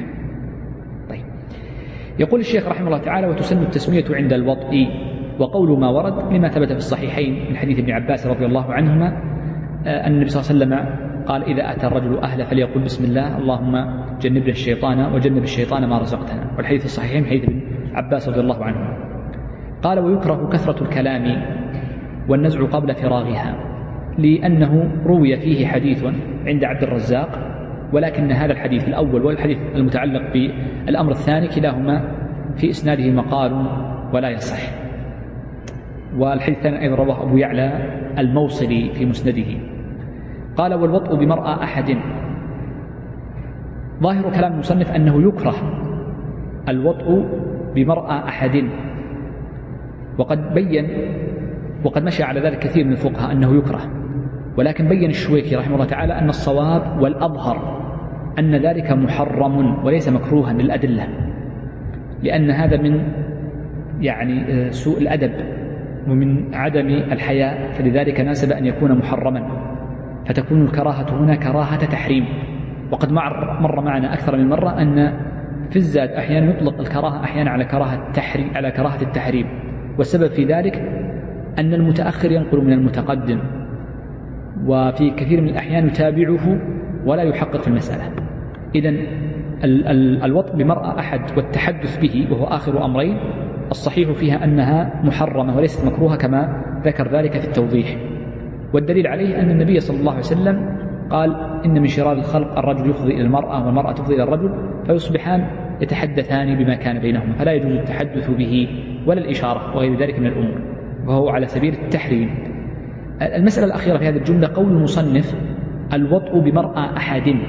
بمرأى أحد. يقول هذه كلمة أحد تشمل كل أحد سواء كان صغيرا أو كبيرا. ولا يستثنى من ذلك إلا الطفل الذي لا يعقل فقط الطفل الذي لا يعقل. بمن بمعنى أنه يكون صغيرا جدا. ولو يعني أقل من سن التمييز بكثير. وهذا هو الواجب. طيب. آه، يقول الشيخ رحمه الله تعالى ويحرم جمع زوجتيه في مسكن واحد بغير رضاهما. في قضية جمع الزوجتين في مسكن واحد يقول هذا محرم لأنه يحق لكل أو يجب لكل واحدة من الزوجتين أن تكون لها نفقة بالسكن ومن شرط السكن الانفصال عن زوجة أخرى. وليس مرادهم في قوله مسكن واحد أنها غرفة واحدة. ولذلك يقولون سواء كان بيتا ضيقا أو بيتا واسعا ما دامت تسمع حس الأخرى فالمقصود مجرد السماع سماع الصوت. فتسمع ما يكون من كلام ويكون من يعني حديث وما يكون من تصرف؟ فما دام فيه سماع للصوت فهو مسكن واحد فإنه يحرم الجمع بينهما فيه. آه، طبعا سواء اشتركا في المنافع كالصالة والطريق الدخول البيت أو افترقا ودورة المياه أكرمكم الله أو افترقوا في المنافع. لا يلزم أن يكونوا قد اشتركوا في نفس الغرفة أو اشتركوا في المنافع أو كان ضيقا أو واسعا فالحكم في الجميع سواء لأن العبرة عندهم بسماع الصوت. وينبني على أنه يحرم جمع المرأتين حكم آخر ينبني عليه. فقد ذكر المصنف في حواشي التنقيح أن الرجل إذا دعا المرأة إلى بيته وجب عليها أن تأتي ليكون التمكين. فإن امتنعت لأن فيها ضرة أخرى فإنه لا يلزمها أن تأتي ويجب عليه نفقتها. لا نقول إنها ناشز لأنه هو الذي أخطأ والمحرم لا يستباح به أو لا يسقط به الواجب. يقول الشيخ وله منعها من الخروج من منزله. يجوز للرجل أن يمنع امرأته من الخروج من منزله. وبناء على ذلك سواء كان لزيارة أو لسوق أو لغير ذلك من الأمور يجوز له أن يمنعها. حتى إنهم يقولون يجوز له أن يمنعها على مشهور مذهب وفيه روايتان سنشير لها بعد قليل حتى يجوز له أن يمنعها من زيارة أبيها وأمها. يجوز له ذلك. يجوز باعتباره هو. طيب. فإن فعلت هي ما الذي يترتب عليه؟ نقول سقط حقها من النفقة في اليوم الذي خرجت فيه فقط من طول العمر. فلو أنها خرجت في النهار سقط عنها نفقة النهار لأن المذهب كما ذكر في الإنصاف وسيمر معنا في النفقات أن النفقة تتجزأ بالأيام. كل يوم له نفقته واليوم نهار غير الليل فنفقة الليل غير نفقة النهار. فلو كانت نفقتها مثلا في الشهر 300 ريال مثلا أضرب مثال باعتبار الضرب وإلا في البلدان والأشخاص يختلفون. فلو كانت المرأة نفقتها 300 ريال فخرجت يوما في الشهر نهارا فكم يسقط من نفقتها؟ لا نهارا. ما قلنا نهار وليل؟ خمسون ريال.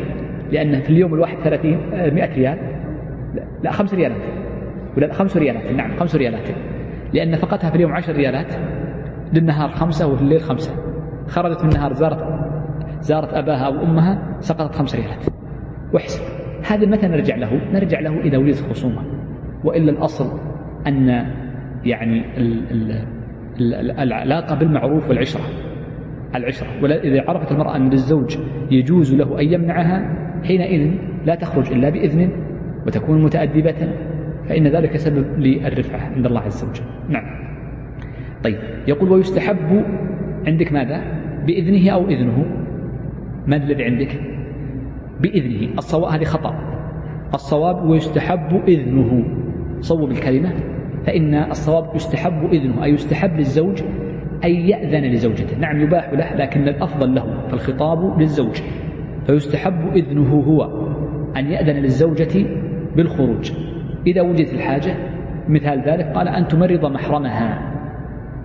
تمرض محرمها بأن يكون كأبيها وأمها وأخيها وعمها. قال وتشهد جنازته لأن هذا من حق المسلم على المسلم. بناء على ذلك فإننا نقول منع الرجل المرأة من الخروج من البيت على البيت على أربعة أحوال.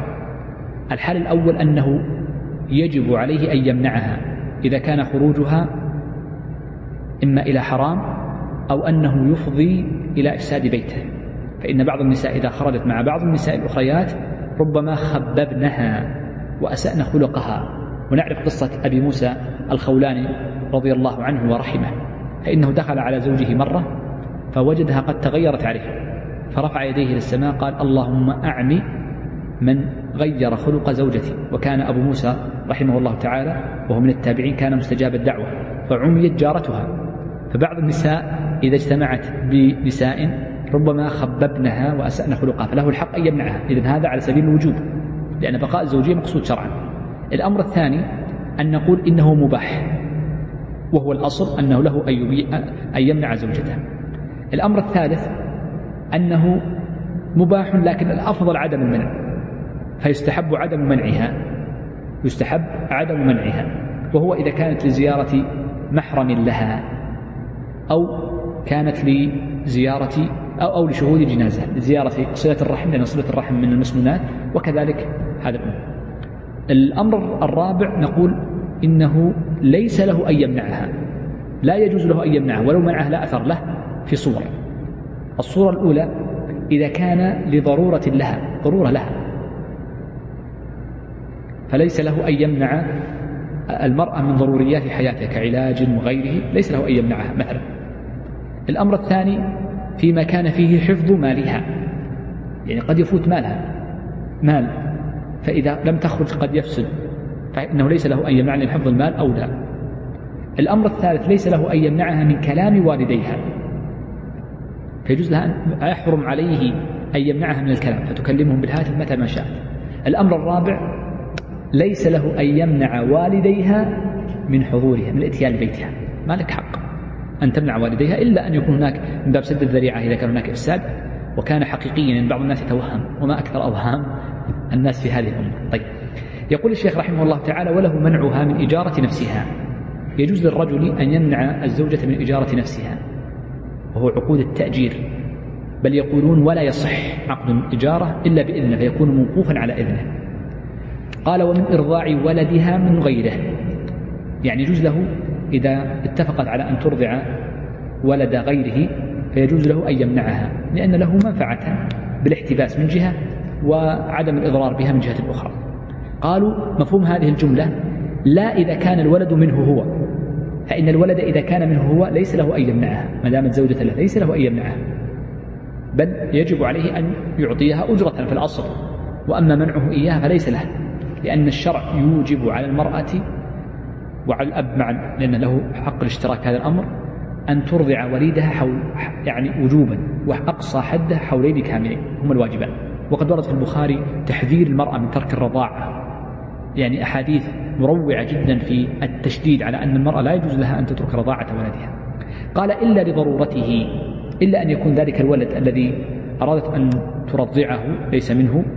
هناك ضرورة كأن تكون المرأة لا يوجد في البلد من يرضعه إلا هي أو لم يقبل ثديا إلا ثدي هذه المرأة وهذا موجود في الأطفال كثير.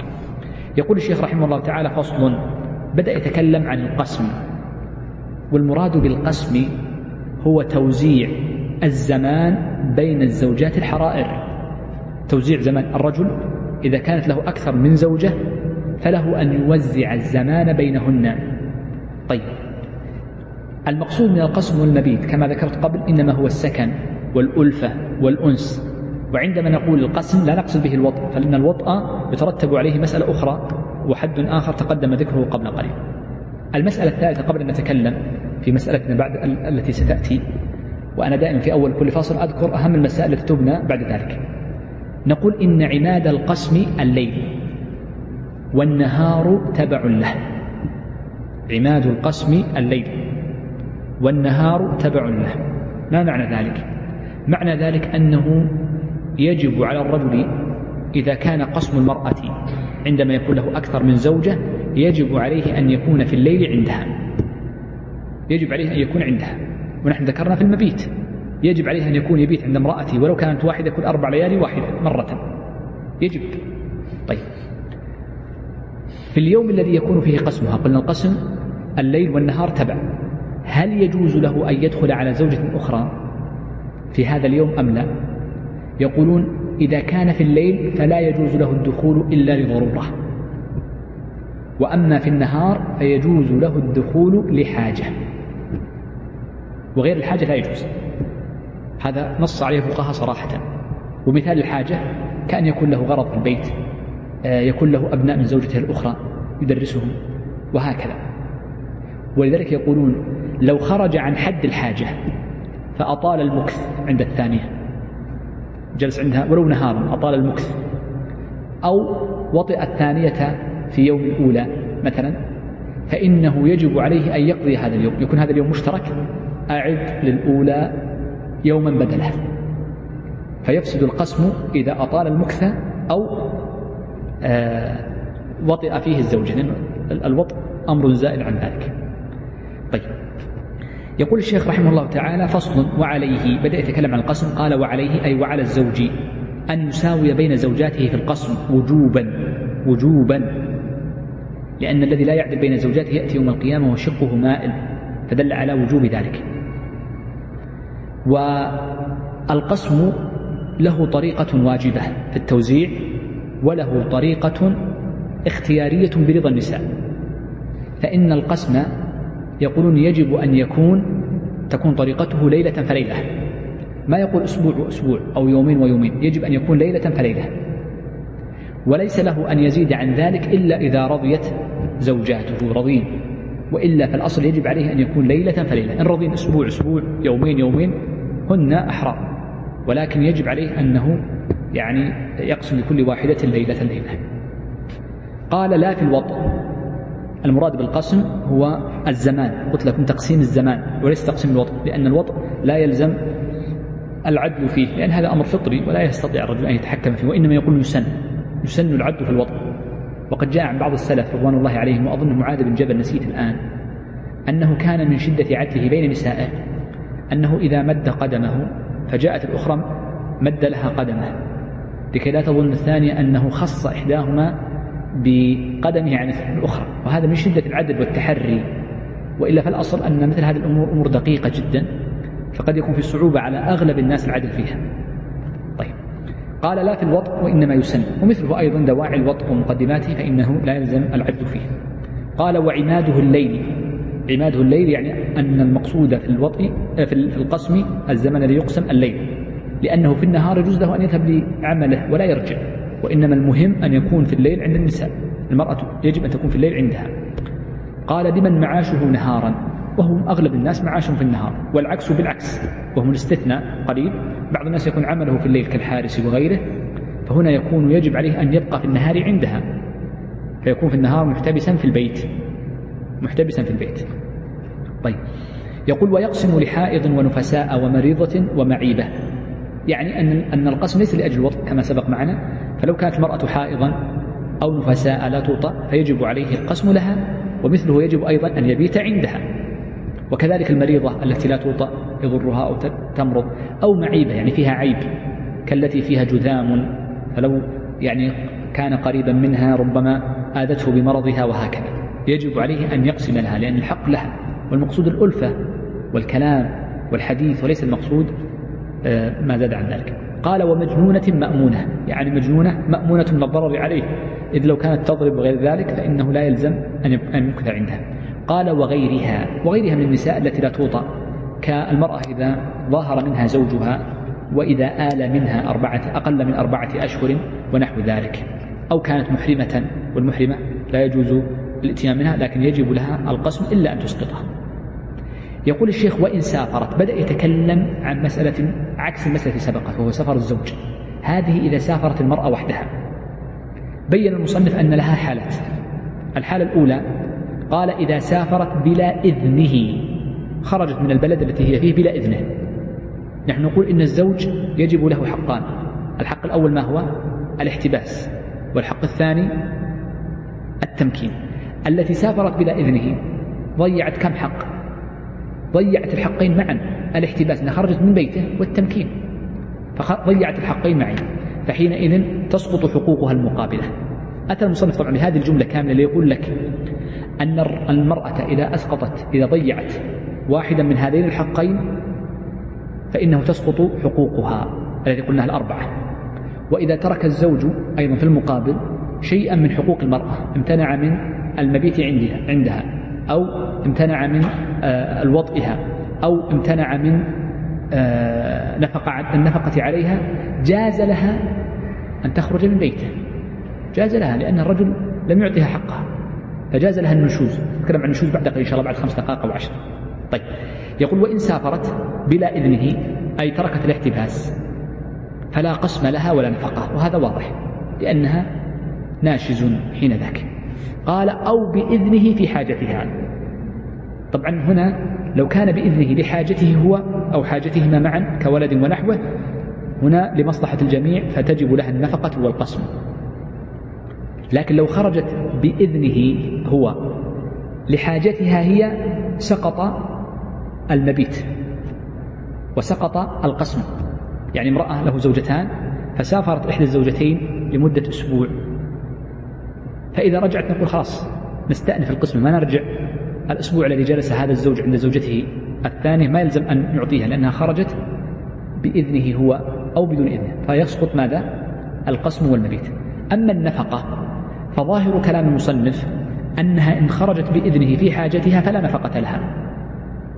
لأنه قال في الأخير فلا قسم لها ولا نفقة. والظاهر أن ليس كذلك. لأنها إن سافرت بإذنه فلها النفقة. لأنه هو الذي أذن لها. لها والأصل بقاء النفقة إلا أن يتراضيا على إسقاطه. ولذلك الكلمة ولا نفقة زادها المصنف وليست موجودة في أصل الكتاب. يقول الشيخ وإن أبت السفر معه أراد أن يسافر فأبت. وهذه المسألة تكلمنا عنها قبل.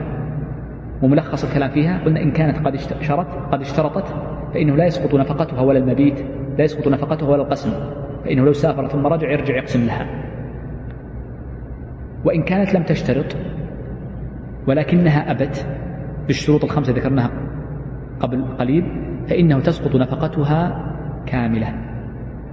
طيب انظروا عندي هنا مسألة مهمة قبل أن ننتقل للمبيت في الفراش. الرجل إذا كانت له زوجتان وأراد السفر فإن نذكر كل الصور ولا آخر صور؟ لأجل الوقت خلينا نختصر سأذكر صورة واحدة فقط منها أو أحد لها هي أربع صور منها صورة هي التي أريد أن أركز عليها. لو أراد أن يسافر بإحدى الزوجتين دون الأخرى يعني عنده زوجتان وقال أريد أن أسافر بإحدى هاتين الزوجتين دون الأخرى فما, فما الطريقة؟ نقول له حالتان. الحالة الأولى أن يقرع بينهما. أن يقرع بينهما. يعني مثل النبي صلى الله عليه وسلم كان إذا سافر أقرع بين النساء سوي قرعة. فمن خرجت قرعتها سافر بها. طيب إذا رجع مدة السفر هذه هل يعطي الثانية التي لم يسافر بها مثل هذه المدة فيكون قسما أم لا؟ وضحت المسألة؟ صورتها يقولون إذا كان قد خرج بإقراع أي بقرعة فإنه لا يلزم أن يقسم للثانية التي لم تسافر مدة السفر. وإنما يلزمه أن يقسم لها مدة الإقامة التي تخللت السفر. إيش معنى يعني مثلا والآن مشكلة الطائرات الآن السفر يوم واحد قديما كان السفر شهر. لو أن رجلا أراد أن يسافر إلى مكة وعنده زوجتان فقال لزوجته بسوي قرعة بكم فعمل قرعة بينهما فخرج لي الأولى. فذهب إلى مكة الطريق يوم ومكث في مكة ثلاثة أيام. ورجع يوما. طيب؟ لما نقول مكث في مكة أسبوعا نقول أسبوعا. ورجع يوما. على المذهب هل يقسم للثانية أم لا؟ يقسم لها أسبوع.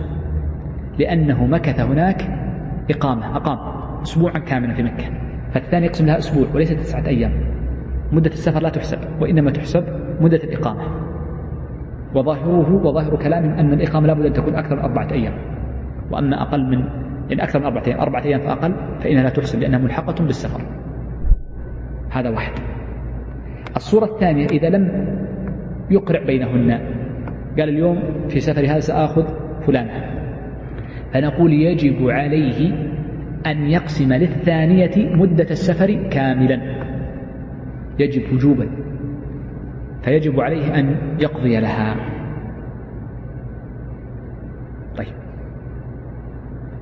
يقول الحالة الأخيرة قال أو أبت المبيت عنده في فراشه.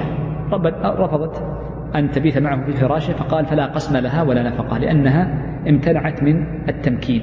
هذه صورة الامتناع من التمكين. يقول الشيخ ومن وهبت قسمها لضرتها. جاءت امرأة وقالت إني لا أريد ليلة. مثل سودة رضي الله عنها حينما وهبت قسمها لضرتها. فإنه يقول جاز. ومن وهبت قسمها لضرتها بإذنه أي بإذن الزوج. أو له قالت أنت لك اليوم افعل فيه ما شئت. ما قالت أجعله لفلانة؟ اجعله لمن شئت. فجعله لأخرى جاز. يعني هو لو قالت أنا وهبت قسمي للأولى وهو لم يرضى الأولى فلا بد من إذنه فيها. وأما الصورة الثالثة ذكرها المصنف أن تقول اجعل القسم لمن شئت. قال جاز. يجوز المرأة أن تهب ماذا؟ قسمها أي ليلتها. والدليل حديث سودة رضي الله عنها لما ظنت النبي صلى الله عليه وسلم سيطلقها يعني وهبت ليلتها إلى عائشة رضي الله عنها لعلمها أن النبي صلى الله عليه وسلم يرغب عائشة رضي الله عنها. طيب. انظر معي عندي هنا مسألتان في قضية الهبة. الهبة المسألة الأولى أنهم يقولون لا فرق بين الهبة إذا كانت ابتداء من غير شرط أو لأجل من غير معاوضة أو كانت الهبة لأجل إمساكها. قد تكون أنا تقول أنا مالي خاطر بك ما أبغاك. بعض النساء تقول أنا مشغولة بعيالي. ولا أريد هذا الشايب مثلا أو لا أريد هذا الرجل وأنا مشغولة فلا أريد ليلتي. خذ ليلتي. هذا ابتداء. أو لأجل أن لا تطلقني. ففي الحالتين الحكم فيهما واحد. المسألة الثانية أن الفقهاء يقولون إنه هبة. هذه من عقود الهبات. والهبة لا تلزم إلا بالقبض. كذلك هنا فالمرأة إذا وهبت ليلتها فكل ليلة حكمها منفصل عن ليلة الأخرى. فلو قالت وهبت ليلتي لفاطمة الزوجة الثانية فاطمة مثلا. ثم بعد شهر قالت لا هونت. فنقول ما مضى حكمه حكم المقبوض لا رجعة فيه. ما تقول اقسم لي بدل الشهر الماضي. ولكن المستقبل يجوز, يجوز لها الرجوع فيه. مثل ما تكلمنا في قضية الهبة الرجوع في الهبة. طيب. يقول فإن رجعت قسم لها مستقبلا. هذا معناه في المستقبل دون الماضي لأن الرجوع في الهبة قبل القبض جائز وأما ما مضى فإنها آه، فإنه قد استحق واستقر حكمه كسائر الهبات المقبوضة. يقول الشيخ هذا سهل جدا يقول ولا قسم لإنائه وأمهات أولاده. الأمة لا قسم لها لأن الله عز وجل يقول فإن خفتم ألا تعدلوا فواحدة. لأن لا قسم لها لها من بيت فقط. أو ما ملكت أيمانكم. فدل على أن ما ملكت اليمين من الإماء وأمهات الولد لا قسم لهن ولا ليلة. قال بل يطأ من شاء متى شاء. وهذا واضح. يقول الشيخ وإن تزوج بكرا أقام عندها سبعا ثم دار. يعني يمكث إذا تزوج بكرا وعنده غيرها من النساء وحدها وأكثر فإنه يقيم عندها سبعا فيدخل في القسم في أول مرة سبع. سبعة أيام. ثم دار أي يدور على باقي النساء قال وثيبا ثلاثة. إذا تزوج امرأة ثيبة فإنه يمكث عندها ثلاثة لما ثبت في الصحيح من حديث أم سلمة رضي الله عنها. ومن حديث أنس أيضا رضي الله عنه قال من السنة إذا تزوج الثيب أن يقيم عندها ثلاثة. قال وإن أحبت أي الثيب سبعا فعل. أي مكث عندها سبعا وقضى مثلهن. يعني قضى مثل هذه الأيام للبواقي. لما جاء في حديث سلمة رضي الله عنها أنها عندما مكث عندها ثلاثة أيام قال لها النبي صلى الله عليه وسلم إن شئت سبعت لك إن جعلت لك سبعة أيام وسبعت للباقين أي جعلت للباقين من نسائه صلى الله عليه وسلم سبعة أيام. آه، بذلك ننتهي ما يتعلق بالعشرة باقي مسألة واحدة وهي النشوز وهي عكس العشرة وهي ترك العشرة سنجعله إن شاء الله مع الدرس القادم مع الخلع لأن للنشوز شبها بالخلع ولذلك سنربط باب الخلع بالنشوز إن شاء الله عز وجل. وبذلك نكون بحمد الله عز وجل أنهينا الحديث عن أحكام النكاح وبقي عندنا فرق النكاح التي سنبدأ بها الأسبوع القادم. أسأل الله العظيم رب العرش الكريم أن يرزقنا جميعا العلم النافع والعمل الصالح. وصلى الله وسلم وبارك على نبينا محمد وعلى آله وصحبه أجمعين. خلاص؟ حل إشكال؟ عدد؟ المبيت المكث في الليل. لا يلزم النوم يقول لا يلزم النوم في المبيت ولكن يمكث في البيت.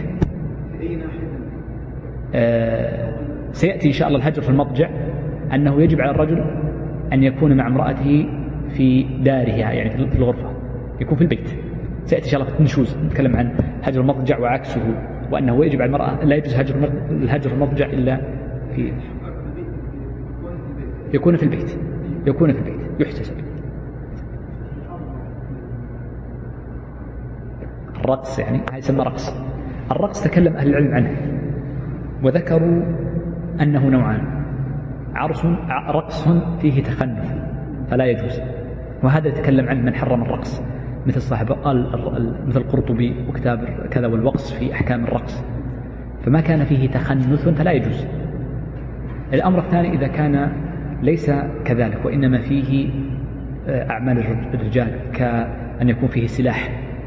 ونحوه فقد ذكروا أنه يجوز بدليل قصة الحبشان الذين كانوا يعرضون بالحراب. فقد يكون بالحراب وقد يكون بالجناب وهي الخناجر وقد يكون بالسيوف وقد يكون بالعصي. فإن العصي آلة. ولذلك قالوا في باب الحرابة أن المحارب إذا خرج بعص بعصا فإنه على إحدى الروايتين يكون محاربا يعتبرون العصي سلاح. فإذا كان كذلك فهو نوع من أنواع بالسيوف أو بالعصي حتى أيضا. بعض الناس يعرض بالعصي. موجود مثل المنطقة الغربية يعرضون بالعصي ما يعرضون بالسيوف. فيجوز ذلك. لكن المنهي عنه في تخنث وفيه يعني تميع وتمييل للأجساد بطريقة ليست بالحسن هو يا شيخ الآلة التي يحرم استخدامها هذه من الآيات من المسائل المشكلة. وقد ذكر الشيخ تقي الدين رحمه الله تعالى في كتاب الاستقامة. أن فقهاء بغداد حينما كانت بغداد مدينة للفقهاء. أحمد كان يقول من مات في من سكن بغداد تنقل من جنة إلى جنة. حلق العلم وهكذا. العلم في بغداد إلى القرن أوائل الخامس السادس. كانت حلق العلم أكبر العلماء في بغداد أو يردون عليها حينما كانت الخلافة. فكان يجبى إليها العلماء ويختار وينتقل. آه، ذكر أن علماء بغداد اجتمعوا ليجعلوا حدا للتفريق بين الحلال والحرام. في السماء ومنه الآلة. قال ثم خرجوا لعدم وجود ضبط. بعدم وجود ضبط وبناء على ذلك. فنظرا لأنه لا يوجد معنى يضبط ذلك فإننا نقول كل ما لم يرد النص به فإنه حرام. وإنما ورد النص بالدف. وبناء, وبناء عليه فلا نلحق بالدف غيره حتى إنهم قالوا كل ما كان له اسم آخر. ذكر يعني في الشراح أن الدف إذا كان مغلق الجانبين فإنه لا يسمى دفا فذلك منعوا منه. فقالوا إنه يسمى طبلا أظن. وإذا كان له هذه حدائد الصنوج وغيرها قالوا ينتقل اسمه الخلاخل هذه نعم. فقالوا ينتقل اسمه إلى كذا. فهم وقفوا عند مورد النص. لأن الحقيقة البحث عن معنى في هذه الجزئية صعب جدا. الشيخ تقي حكى عن علماء بغداد حينما كانت بغداد مليئة بالعلماء بعدم وجود يعني القاعدة في المنع فلذلك نقف عند مورد النص ونقول الدف ولا نزيد عليه غيره. بعض الناس تجوز وقال يعني بعض الأشياء ما لم يكن فيه رنة يعني علم عند الله عز وجل. المسألة فيها خلاف لكن المذهب ما ذكرت. الدف وما عداه فلا. سمي شيخي. ممتاز. أم الولد هي أمه وملك الشخص لكنه ولدت له ولدا قد استبانت خلقته. ولدت ولدا قد استبانت خلقته ولو مات. يعني عمره ثمانين يوم تقريبا فما زاد. وقد استبانت خلقته. ينبني عليه ماذا؟ ما التفريق بينهما؟ أن أم الولد لا تباع ولا توهب. ويجب أن تعتق من رأس المال. إذا ما اعتقها في حياته تعتق من رأس المال. بينما الأمة يجوز لها أن يهبها ويجوز له أن يعتقها. يجوز له أن يهبها ويجوز له أن يبيعها ولا تعتق إذا مات. أم الولد لا تباع يجوز تزويج أم الولد يزوجها. نعم يجوز. لأن ولدها حر. فلو ماتت ملكها ولدها. لو كان حيا طبعا. فحينئذ تعتق. ولكن هذا قضاء المسألة هذا فرق. لأن يعني أمهات الولد جزء من الإيمان. فهو من باب عطف الخاص على العام.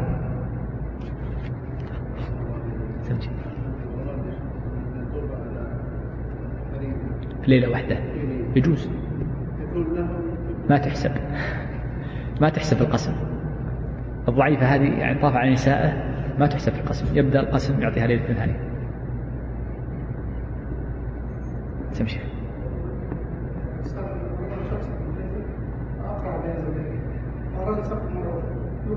يقرع مرة ثانية. بس إذا كان سيمكث يقيم في بلد فالمدة الإقامة التي سيقيمها في البلد البعيد يحتسبها دون مسافة السفر طريق السفر. وطلعت عند نفس الزوجة لو ولذلك سبحان الله العظيم يقولون إن أغلب قرع النبي صلى الله عليه وسلم كان يخرج معه عائشة. لأن الله عز وجل يحب ما يحبه محمد صلى الله عليه وسلم. سامي شيخ. إجارة نفسها كيف؟ بأن تشتغل عند أحد خياطة آه، أو سواء كانت إجارة خاصة أو إجارة عامة. أن تعمل في وظيفة. هذه إجارة خاصة. طبعا يقولون ويجوز له أن يعني آه، يفسخ العقد. لكن لو كانت إجارة سابقة لعقد النكاح فليس له أن يفسخ عقد النكاح السابق. إيش شرطيه؟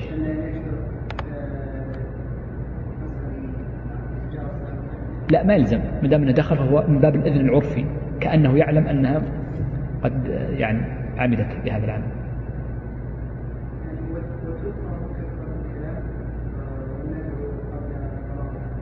يعني هذه فيها حديث عند أبي يعلى انه يعني ما يجوز للرجل يعني حتى تنتهي المرأة من كمال شهوتها ثم بعد ذلك ينزع. هذا المقصود. في حديث لكن في مقال ولكن باب الأدب. يعني سم شيخ.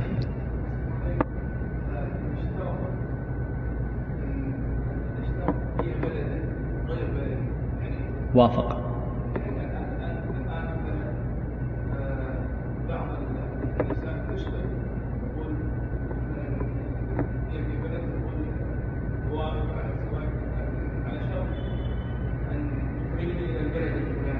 يجب عليه الوفاء به. إن لم يخرجها فلها حق الفسخ.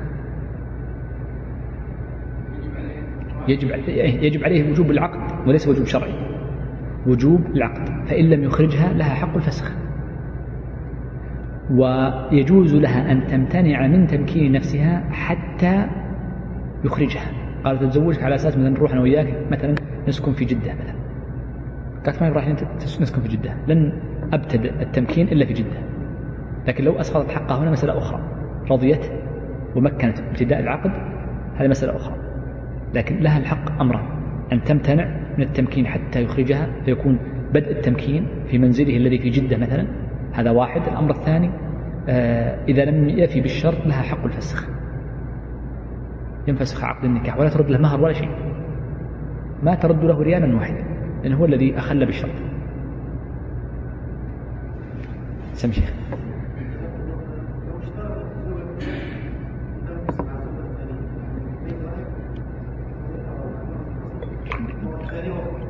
ما دام رضيتا ما يلزم شرط.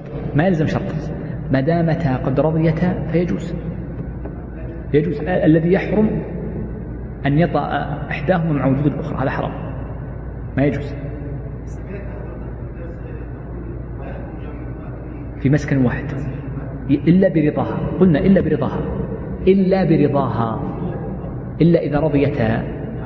خلاص حق للمرأة فإسقطته فحينئذ يجوز. أما إذا لم ترضيا فلها الحق أن تمتنع من الحضور في البيت ويجب عليه إن كان مقتدرا أن يجعل لها مسكنا منفصلا. يعني مثلا لو كان البيت كبيرا زين ثم بعد ذلك جعل جدارا كاملا منفصلا بحيث أنه لا يسمع الحركة. أصبح بيتين منفصلين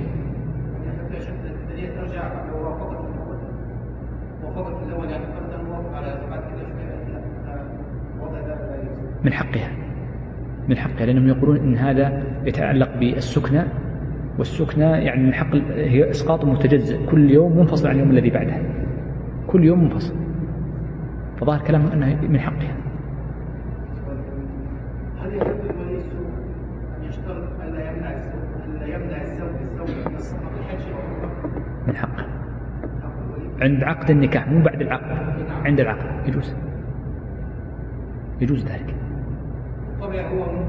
ولذلك نص الفقهاء على أن المرأة إذا نصت في عقد النكاح واشترطت على زوجها أنها تخرج للعمل. ليس له الحق أن يمنعها. إلا أن يكون فيه محرم. فالحكم لله عز وجل التحريم حق الله عز وجل. إذا نص في عقد أنها ستخرج وتعمل في مكان فلاني وكذا يعني ليس له أن يمنعها. سم شيخ. الحكم واحد. الحكم واحد. الحكم واحد. وحنا قلنا أن الشروط ثلاثة أنواع. الشرط المقارن للعقد وهو أقواها المتفق على أنه شرط. ثم يليه القوة الشرط السابق الذي لم يأتي ما ينافيه. تذكرون شيء أن يأتي أن يكون شرط سابقا للعقد يعني لما خطبها وقت الخطبة. قالوا نشترط عليك كذا كذا كذا كذا. قال طيب. ثم بعد ستة أشهر كان العقد ولم يأتي خلال ستة أشهر ما ينافيه. يعني ما قال ألغينا لا أرضى بالشرط أو هم قالوا أسقطنا الشرط. فالصحيح من المذهب وهو الصحيح دليلا أنه يكون شرطا. السابق إذا لم يأتي ما ينافيه. الشرط الثالث أو النوع الثالث الشرط المتراخي.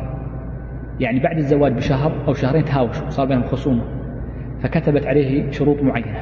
هذه الشروط المتراخية هل هي لازمة في عقد النكاح أم لا؟ مشهور المذهب لا ليست بلازمة. واختيار الشيخ تقي الدين لا ما ذكرته هنا ذكرت موضع آخر صح في الدرس الثاني. واختار الشيخ تقي الدين أن الشرط المقارن المتراخي إذا اتفق عليه يكون كالمقارن. لأن قاعدة المذهب أن الطارئ كالمقارن أن الرضا قاعدة في الرضا. أن الرضا الطارئ كالرضا المقارن والشرط صورة من صور الرضا أو متفرع عن الرضا ولذلك الصواب أن المتراخي كالمقارن. إذا اشترط لها ثلاث أوقات. وأما المكتوب والمنطوق كلاهما واحد بل المنطوق أقوى من المكتوب. لكن مشكلة أمام الحاكم هي المشاكل. المنطوق قد يضيع في الهواء ولا أحد يسمعه ولا يشهد به.